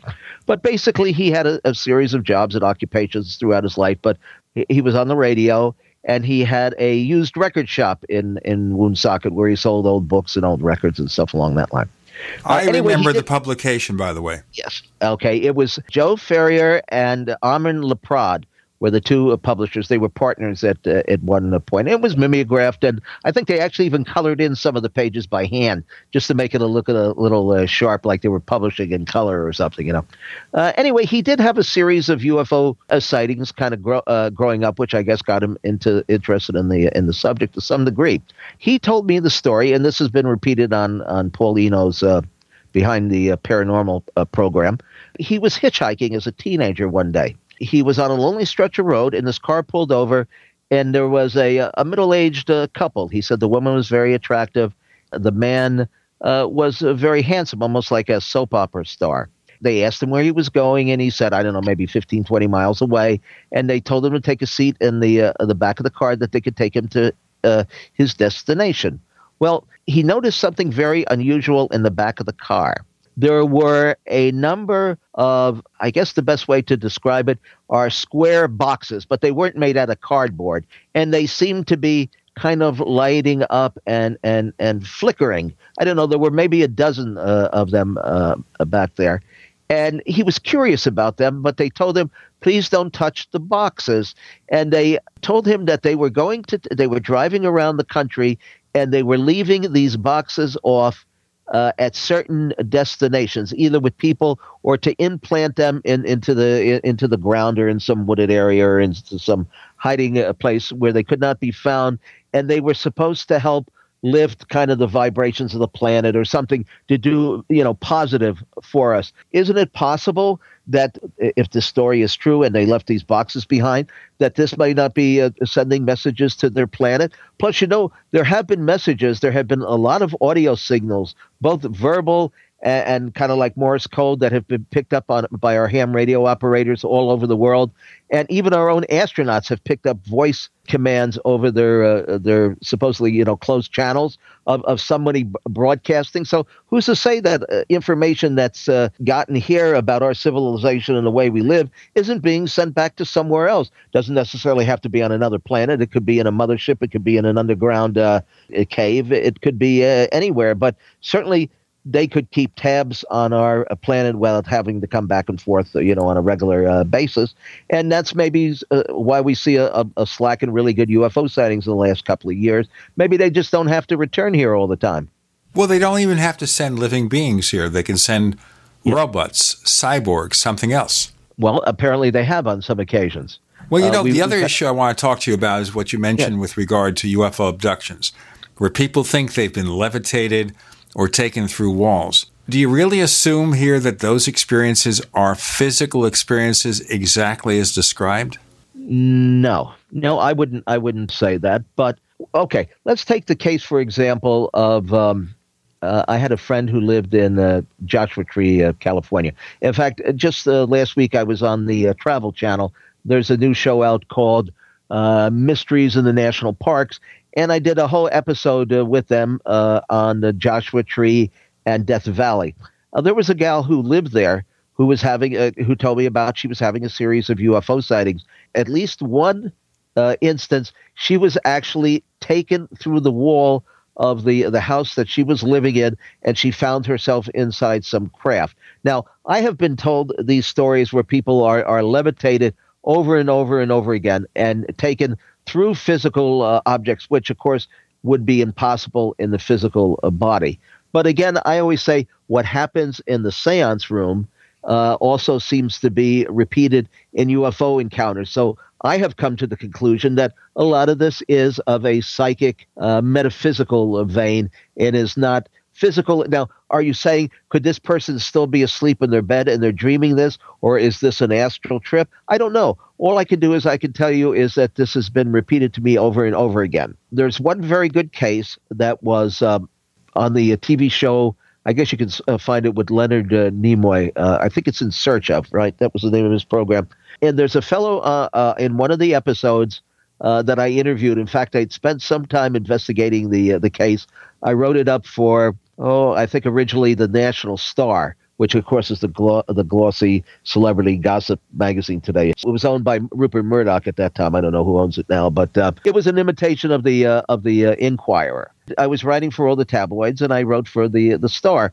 Well, we did an article in there, which is a case about this hunter in Wyoming by the name of Carl Higdon. It seems to be one of the most easily verifiable and credible cases. He went out one morning in his pickup truck to do some hunting. He went into a, uh, a clearing and got out of the truck with his rifle. He was going to go elk, elk hunting, and he could see them off, you know, on the outline of kind of the uh, the forest or the wooded uh, area. He picked up his gun and walked a short distance through the uh, the grassy knoll there, uh, with his truck behind him to go hunting the elk. He raised his rifle and pulled the trigger. And at that point, something very strange happened. He said that there was dead silence the bullet came out in slow motion, and instead of penetrating the animal, it seemed to have actually hit some force field. Later on, the sheriff and the sheriff's deputy came out there, and they picked up the uh, the bullet casing. It was twisted inside out. We had the photograph of that, and we put it in the uh, magazine. It is as if the bullet had hit some concrete wall and had twisted itself. We have Tim Beckley with Gene and Chris. You're in the Paracast.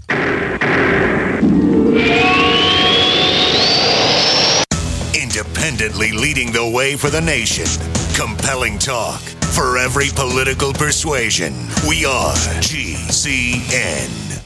Graphic Converter is the image manipulation tool for the rest of us. It does not use any database. You get full control of all your files. Want to view the images of a folder? Drag it into Graphic Converter, and a powerful browser opens up to show your image files. You could use it for slideshows. You could use it to import images from digital cameras or from scanners. Need to do some image editing? You can do that too in Graphic Converter. Also, print catalogs. Convert from so many formats, I can't even list them. Download now to see if Graphic Converter is good for you, like one and a half million other users. Guess what? You could save money when you buy Graphic Converter. Use the coupon code Night Owl. Use the coupon code Night Owl to get a special price for Graphic Converter. Go to lemkesoft.com. That's L E M K E soft.com. Lemkesoft.com. L E M K E soft.com. It's absolutely heartbreaking. All over America, people are suffering from issues related to angina pain, high blood pressure, congestive heart failure, irregular heartbeat, clogged arteries, and high cholesterol. Can you live your life free from sickness, pain, and fear and experience your body healing itself? Look to Heart and Body Extract, an all natural supplement that aids ailing bodies. It has an exclusive formula of wild crafted and organic herbs. End the pain without all the side effects of prescription drugs. People 20 years younger will envy your vitality. Want a happier, healthier you? Then go to heartandbody.com or call toll free 866 295 5305 for free information. Heart and Body Extract offers a lifetime guarantee with no price increase in over 14 years. What are you waiting for? Call Heart and Body now at 866 295 5305 for your free information. Go to heartandbody.com 866 295 5305. Distributor inquiries welcome. Are you suffering from EP? The symptoms include fraudulent charges to your credit card. Your subway card says it's empty, but you bought it yesterday. Someone's been in your hotel room, but the desk clerk says they only show you entering the room. These are signs of EP, electronic pickpocketing. Payment cards, transit cards, even hotel room keys use a radio chip, so you can just wave your card at the register, the turnstile, or your hotel room door. But what's convenient for you is also convenient for thieves, waving scanners to electronically pickpocket you without even touching you. The good news is there's a cure. ID Stronghold has created leather wallets and clutches that have built-in EP protection, layers of shielding material, cleverly concealed in a beautiful leather wallet that stops the symptoms of EP. Go to idstronghold.com now and get the cure. idstronghold.com. Warning ID Stronghold wallets could lead to feelings of safety and security, comfort in crowds, and euphoria. If you experience these emotions, immediately inform your friends and family about idstronghold.com so they can feel better too. The IRS is a private corporation, not a government agency. Income tax is collected by voluntary compliance. To learn to unvolunteer or discontinue volunteering into the IRS, visit escapeharassment.com and immediately implement Strategy 1. The process must be repeated each and every time paper, letter, envelope, presentment, etc. Always and forever. Failure equates to acceptance, subsequent resultant contract, and you pay or go to jail by your own consent and agreement contract. Avoid recontracting. Visit escapeharassment.com and implement Strategy 1 immediately. Bar lawyers and accountants won't help you. Why wait? Get Strategy 1 and immediately implement it to divorce the IRS today and forever. That's escapeharassment.com strategy 1 to be free from the IRS. escapeharassment.com. Hello, this is John Burroughs, one of the witnesses to the Rendlesham UFO incident. You're listening to the Paracast, the gold standard of paranormal radio.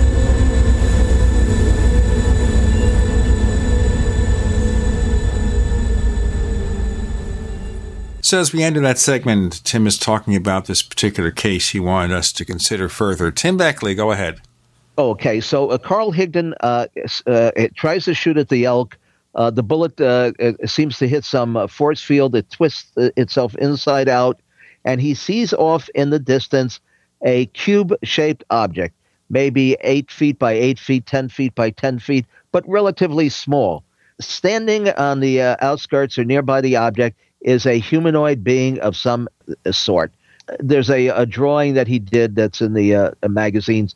Uh, the thing that was very peculiar about the uh, being, it was kind of short in stature, if I remember correctly, and he had hair like straw, almost like a punk rocker would have, but this was before the days of, of punk rock. The next thing Carl Higdon finds, he is inside this cube, but there is a difference between the object that he saw from the outside and from being inside because the object has grown from, let's say, eight feet by eight feet to huge inside. In fact, several of the elk uh, he had been hunting, or we assume it's the same elk that he would been uh, would have been hunting, are inside the cube, which has grown in size, inside cages. Uh, eventually, the uh, the object takes off, and he finds himself in some other place, some other world. He's taken up an escalator or an elevator of some sort, uh, he's put on a device which seems to scan his body. He's able to look out of this thing that he kind of described as kind of like the Space Needle in Seattle. He sees people on uh, motorized uh, stairs, like down on the sidewalk, moving along. Some of them are these alien uh, beings, and some of them look like they're humans. Anyway, he eventually gets back. Uh, they take him back into the craft. Uh, they take him back to the approximate spot where he was uh, teleported inside their vehicle, except that he now finds himself in a wooded area that is very swampy, and the truck has moved, and he cannot get it out because it is stuck in the muck and the mire. Well, he manages to call the the sheriff or the police department on his uh, walkie-talkie or his radio in his car. They come and they have to get several tow trucks to put down logs to get his vehicle out of the spot where it had apparently been moved to. In fact, I believe when he said he was coming down, they showed him that they were going to pick up the uh, the truck and move it. Why they would want to do that, I don't know. Uh, he should send them his uh, his towing bill, I would assume. But maybe this was evidence that something had happened. Anyway, they took him to the the uh, hospital uh, to examine him. He was kind of hysterical. His face was all uh, uh, red, as if he had been out in the the sun all day, or or or something like that. And they, they took X-rays of him, and they found that a um, a scar mark like on his lung had disappeared, and there were other medical things too that had been uh, eradicated after this uh, contact and being taken to wherever he was was uh, taken. So yes, some of these experiences are legitimate. I don't know how any uh, how many. I can't tell you how many people who claim to have abduction experiences actually have them, but there is something afoot here. Now, I don't know as if they're being taken to other worlds. That seems a little far fetched. Uh, in the old days, they were taken to Magonia, or to Fairy Kingdom, and and some of those uh, reports are quite similar. We have a a book out on on UFOs and time travel in the Fairy Kingdom, and and we report a lot of these incidences that happened uh, several hundred uh, years ago, and there is a remarked uh, similarity between abduction experiences. So yes, something str- uh, strange is happening in the neighborhood, but again, you can't really put your finger on it. You know, you can investigate these things, and what do you really have to go on? Is the honesty and sincerity of the person who is telling you the story. So this gets back to Peter Robbins because when Peter Robbins uh, was a teenager, he was with his sister, the late punk rock singer Helen Wheels, and they were outside in Long Island and they saw this uh, cigar shaped craft. I believe it was a cigar shaped craft. And they, they watched it for several minutes. And Helen apparently had an abduction experience where she was taken inside the vehicle. In fact, you can find that story in uh, the book that we just published, uh, Shirley MacLaine Meets the Pleiadians. Do I believe Peter uh, Robbins? Absolutely. Helen Robbins told me the uh, the uh, uh, story, which we um, we have in the book. Do I believe her? Yes, I believe her. In fact, Gene, she was, of course, Jewish, and she has a tattoo of an alien. She's deceased now, of course, but she has a tattoo and you know they had to cremate her and they couldn't put her in a, a, Jewish cemetery. And so, I mean, she really believes in this. There's no, there's no doubt, there's no doubt about it. It changed her her her life, and and so yes, something is is going on, but you can't put your your finger on it, and you can't say that all these experiences are uh, are real because why in God's name? would uh, aliens want to take us for continuous uh, alien probes? And, and, why would they need to examine hundreds of thousands of people. It doesn't make sense in any context, whether it's uh, in, in, an earthly explanation or an extraterrestrial one. It, something is missing from the equation, and I don't know what it is. What is your view, Chris? Well, you know, again, I I, I, I tend to, to agree and come down you know very close to uh, to Tim on, in terms of my thinking.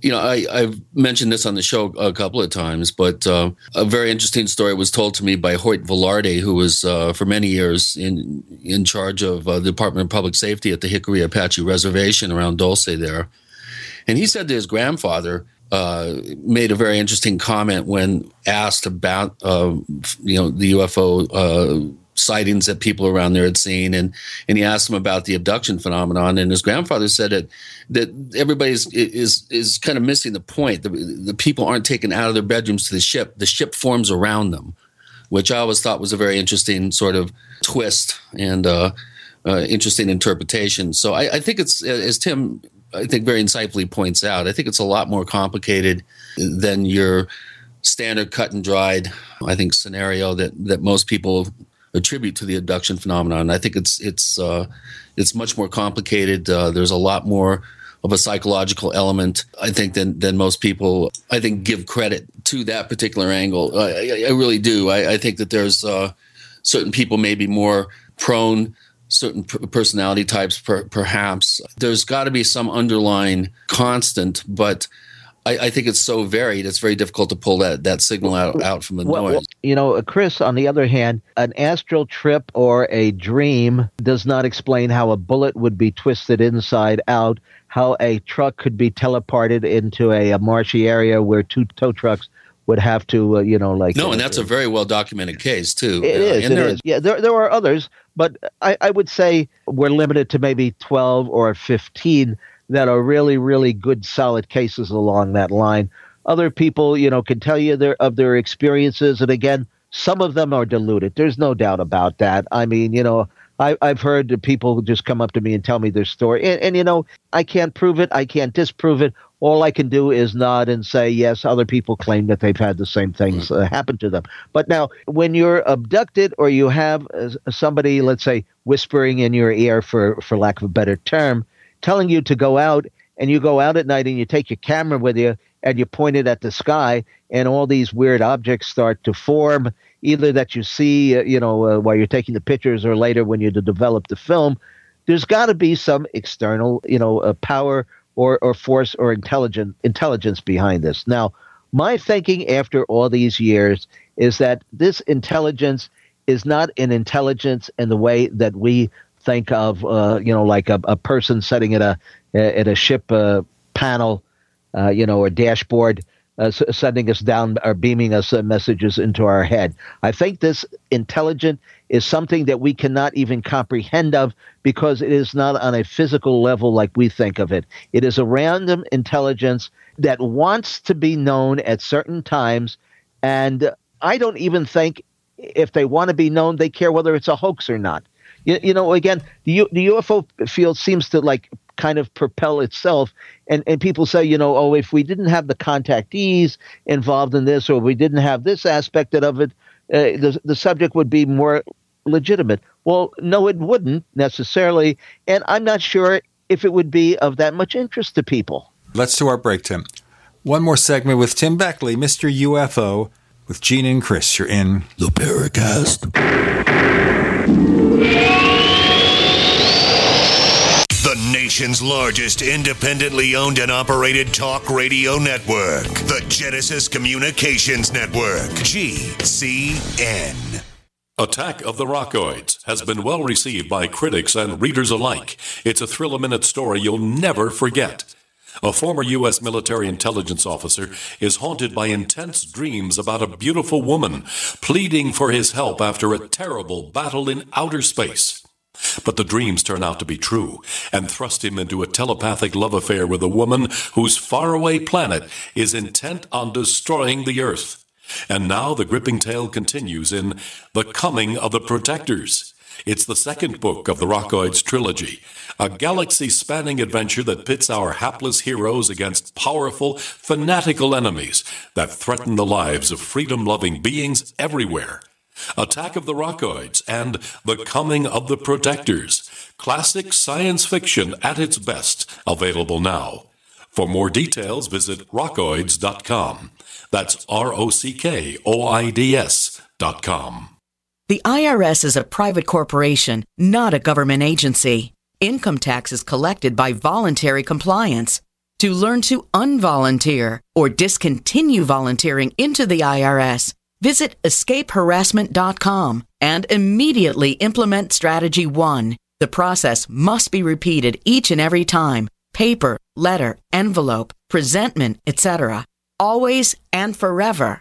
Failure equates to acceptance, subsequent resultant contract, and you pay or go to jail by your own consent and agreement contract. Avoid recontracting. Visit escapeharassment.com and implement Strategy 1 immediately. Bar lawyers and accountants won't help you. Why wait? Get Strategy 1 and immediately implement it to divorce the IRS today and forever. That's escapeharassment.com strategy 1 to be free from the IRS. escapeharassment.com. We live in a complicated society. Stressful issues are always popping up. Have you ever been treated unfairly by someone? Have you ever been overcharged for a repair? Have you ever signed a contract or a document worried about identity theft? How many times have you been in those unique situations where you just wanted to call an attorney to find out if you're right or wrong or what your legal rights are? But every time you think about calling an attorney, what do you think about first? That's right. Who do you call and how much will it cost? Our friends at Legal Shield have found a solution. With a nationwide network of 6,900 attorneys who average 19 years of experience, Legal Shield's law firms take over 40,000 calls per week helping their members. For less than $20 per month, you can have access to Legal Shield on everything from the trivial to the traumatic. Let Legal Shield stand up for your rights at lsprotection.com. That's lsprotection.com or call 855-340-SAVE, 855-340-7283. Results will vary from case to case. Are you suffering from EP? The symptoms include fraudulent charges to your credit card. Your subway card says it's empty, but you bought it yesterday. Someone's been in your hotel room, but the desk clerk says they only show you entering the room. These are signs of EP, electronic pickpocketing. Payment cards, transit cards, even hotel room keys use a radio chip, so you can just wave your card at the register, the turnstile, or your hotel room door. But what's convenient for you is also convenient for thieves, waving scanners to electronically pickpocket you without even touching you. The good news is there's a cure. ID Stronghold has created leather wallets and clutches that have built in EP protection, layers of shielding material cleverly concealed in a beautiful leather wallet that stops the symptoms of EP. Go to idstronghold.com now and get the cure. idstronghold.com. Warning ID Stronghold wallets could lead to feelings of safety and security, comfort in crowds, and euphoria. If you experience these emotions, immediately inform your friends and family about idstronghold.com so they can feel better too. This is Leslie Kean, and I'm with the Coalition for Freedom of Information, and you are listening to the Paracast. Tim Beckley you know, joins us for one more segment with Gene and Chris in the Paracast. Tim, let's have you continue for a moment, and then we want to get to one or more questions before we end the segment. Well, you know, to a, to a large degree, Gene, and I think you have to agree with this. If UFOs were not a mystery, we wouldn't be sitting here talking about this after 50 uh, something years and going to the uh, National UFO uh, Convention in, in, in Cleveland the, the summer and traveling 15 hours on a train to get there because if, if the UFO mystery were solved, it would be probably very mundane. Suppose there was an occasional spaceship uh, coming here, people would get, unless they were here to like do us in or to kidnap our, our women or something, people would just kind of shrug their shoulders and and see how it would affect the stock market or something. You know, I mean, what's the hoopla about? Unless there's some real big social impact on us here. Uh, you know, I mean, this has been happening since the beginning of time and will be happening long after we are just uh, dust in the wind. Well, that's that's a point well taken. You know, I think it has to be uh, compelling in order for people to really uh, pay attention and notice it. So, you know, I, I, I tend to agree with that myself. Um, I do have a question here from one of our posters, Wade Ridsdale, who's one of our um, uh-huh. very active members at forum.theparacast.com, where you can ask questions of our guests. And uh, he says, I've heard uh, Tim speak on synchronicities a number of times. Synchronicities oh, yeah. are also a favorite subject of mine. And I've tried to create my own filters so as to discern between something seemingly synchronistic, uh, between that and, and, a simple coincidence, and, or even an accident. And he would like to know what uh, your filters might be. Well, you know, I have a whole list of synchronicities. They now take up about uh, two and a half pages. Some of them are very dramatic, and some of them are not uh, uh, dramatic at all. They are only dramatic to me. Now, the first synchronicity that I had, and probably the most striking one, and I've told this, I think, even on the Paracast here, but to make it short, uh, we mentioned the name Dale Reddick before. Uh, back in the uh, late 1960s, he invited me to speak for his UFO group in San Francisco. I had never been to San Francisco before. He was paying my way and putting me up, so of course I accepted the um, uh, the uh, the trip and and gave a lecture. And I think there were three or four hundred people there in an auditorium. I remember they had a little balcony and all. And and he had some very nice friends, and he was married, and uh, we we hung out a little bit. And uh, the next day on Sunday, it was time to fly back, but we had some time to kill, so we decided to have brunch. It was a Sunday afternoon, and so we picked a place at random. Now, mind you, I had never been in San Francisco before, and the place that we picked to have brunch, nobody had ever been in. We took a seat and we started chatting, and I happened to mention to Dale and the other people that were there, it was too bad that I hadn't thought in advance to call some of the people that I had known that used to live in New York and had moved to San Francisco. In particular, I mentioned the name of Alan Vaughan, who had lectured and given workshops for us when I was running the New York School of Occult Arts and Sciences. Uh, he had moved to San Francisco to edit a, a glossy magazine called Psychic, which was sold on newsstands at that time. That was kind of during the height of uh, uh, magazine sales on newsstands. Of course, it dwindled after the years, and nothing is left uh, anymore except for fate on occasion. Anyway, five minutes later, the door to the restaurant we are in opens up. A gentleman walks in with a dog on a leash, approaches us, and I look at him and I said to myself and to my friends, Is that Alan Vaughan? It can't possibly be. Okay, so I, I motioned the guy over and I said, Aren't you Alan Vaughan? And he said, Yes. Aren't you Tim? And I said, Yes, I am. And I said, What are you doing here? And he said, Well, I was just out walking my dog and I wanted to come in and have a beer. He's a pretty good beer drinker. And I just picked this place at random. So he sat down and we had a good chuckle about this. I mean, how many people live in the San Francisco area? What, two million or something like that, right? Uh, what's your chances of running into somebody you haven't seen in five years in a place you've never been in before? So we sat down, we had a little chat, we laughed about this, and I said, Alan, what are you doing these days? And he said, Well, you know, I'm working on a book on synchronicities and coincidences, and I guess I'll have to put this in the book. So, sure enough, if you can find it, that's the old paperback that sold for 50 or 75 cents. I think it's case number 17 in there. But I used to go down to Miami, continuing on with this. My friend Harry Lebelson, who worked for Omni Magazine, had moved down there because he didn't want to be bothered anymore living in New York. And he moved down there and had no telephone. Well, you know, every time I was in Miami, I would walk over uh, to one particular block, and Harry lived about four blocks away, and I would meet him there. He didn't know that I was coming. Uh, you know, and I would only go down there once a year. It wasn't like a weekly event or something there. And he would he would be there. That's just like meeting people that you haven't seen in a long time. But this even goes much further than that. About a year ago, it was Labor Day, and I was standing at the uh, the bus stop with my friend Carol, who has been my assistant for oh 20 something years now we had just become senior citizens, and the bus rate is like half of what the normal price of two twenty five would be, or two dollars, or whatever it is. So, I, I had uh, prepared in advance a little cup that I carried in my pocket that had all kinds of change in it. So I went in to take out a buck and a quarter in quarters, and I gave it to Carol to put it into the uh, the place where you feed the coins when you get on the bus, you know. And she looked at it and she said, "Oh, you better not put this one in there. It won't go through the turnstile because it's a Canadian quarter, and the bus driver will get mad. You know how New York bus drivers are, and kick you off the bus, and maybe even call the police. So we were sitting on the bench at the bus stop, right, the little bench there, and I said, instead of throwing the coin away, let me take the quarter and put it on the bench. Maybe somebody from Toronto will come along and see it and pick it up and be able to use it back in Canada.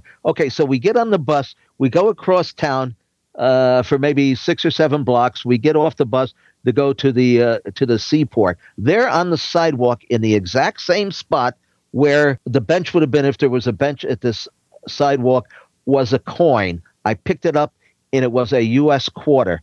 How could I have possibly left a Canadian quarter at one bus stop and found an American uh, quarter at the other? That's beyond chance what is the possibility or the probability of that happening? And I figured uh, with the rate of exchange, I made about a, a, penny and a half on the deal. Well, it was certainly but, worth the effort then. Yes. But, you know, th- this goes on and on and on. Like I say, I have over two pages of, uh, of incidences like this, some very peculiar. I was on the Long John Nebel show one night and I get a call the next day from a gal who works for New York Magazine. She did the back page. It would it was called Best Bets. It was like a list of ten things that you could do in New York. She says, "I want to do a listing of the ten best UFO sightings in the New York, Long Island, uh, the area." So I, I talked to her for about maybe fifteen minutes on the phone I told her, let me send you some more materials so that you get my address into the magazine article and all. I said, where do you live? I'll send it to you. She gave me the address. I said, well, I'm two uh, apartments below you. It turned out she lived on the top floor. It, it goes on because there's a, uh, after she's deceased, there's another story that goes uh, with that about her meeting the uh, uh, the Dalai Lama and me running into somebody 20 years later who knew her and was on that trip.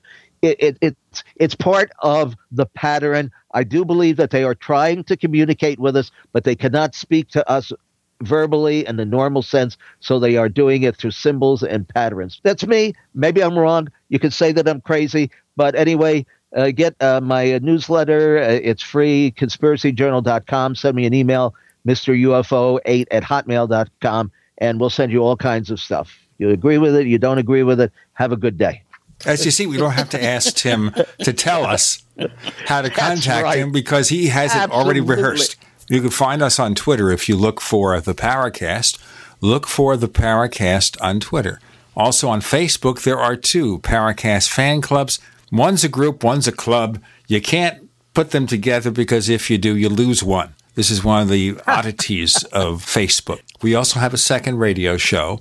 It's called After the Paracast, which features special guests, color commentary, politically incorrect commentary, and it's available if you subscribe to the Paracast Plus. So we're giving you after the Paracast on the Paracast Plus and the ad-free version of this show, higher resolution copies so you can hear Tim Beckley sound even better than ever. How about that? Right from his tablet computer. And you can get all that if you check out plus.theparacast.com. That's P-L-U-S dot theparacast.com. If you subscribe for one year or five years, you get a free copy of the ebook version of Stalking the Tricksters and Chris O'Brien. That changed the paradigm in discussions about paranormal phenomena. That's available if you subscribe to one year or five years of the Paracast Plus. Once again, go to plus.theparacast.com, plus.theparacast.com. And we haven't mentioned this if you subscribe to our weekly Paracast newsletter, you get another book free from Chris. Yes, Secrets of the Mysterious Valley, free if you go to theparacast.com and subscribe to our weekly newsletter. Now, my old friend Tim Beckley, Mr. UFO, thank you so much for joining us on the Paracast. My pleasure, Gene and Chris.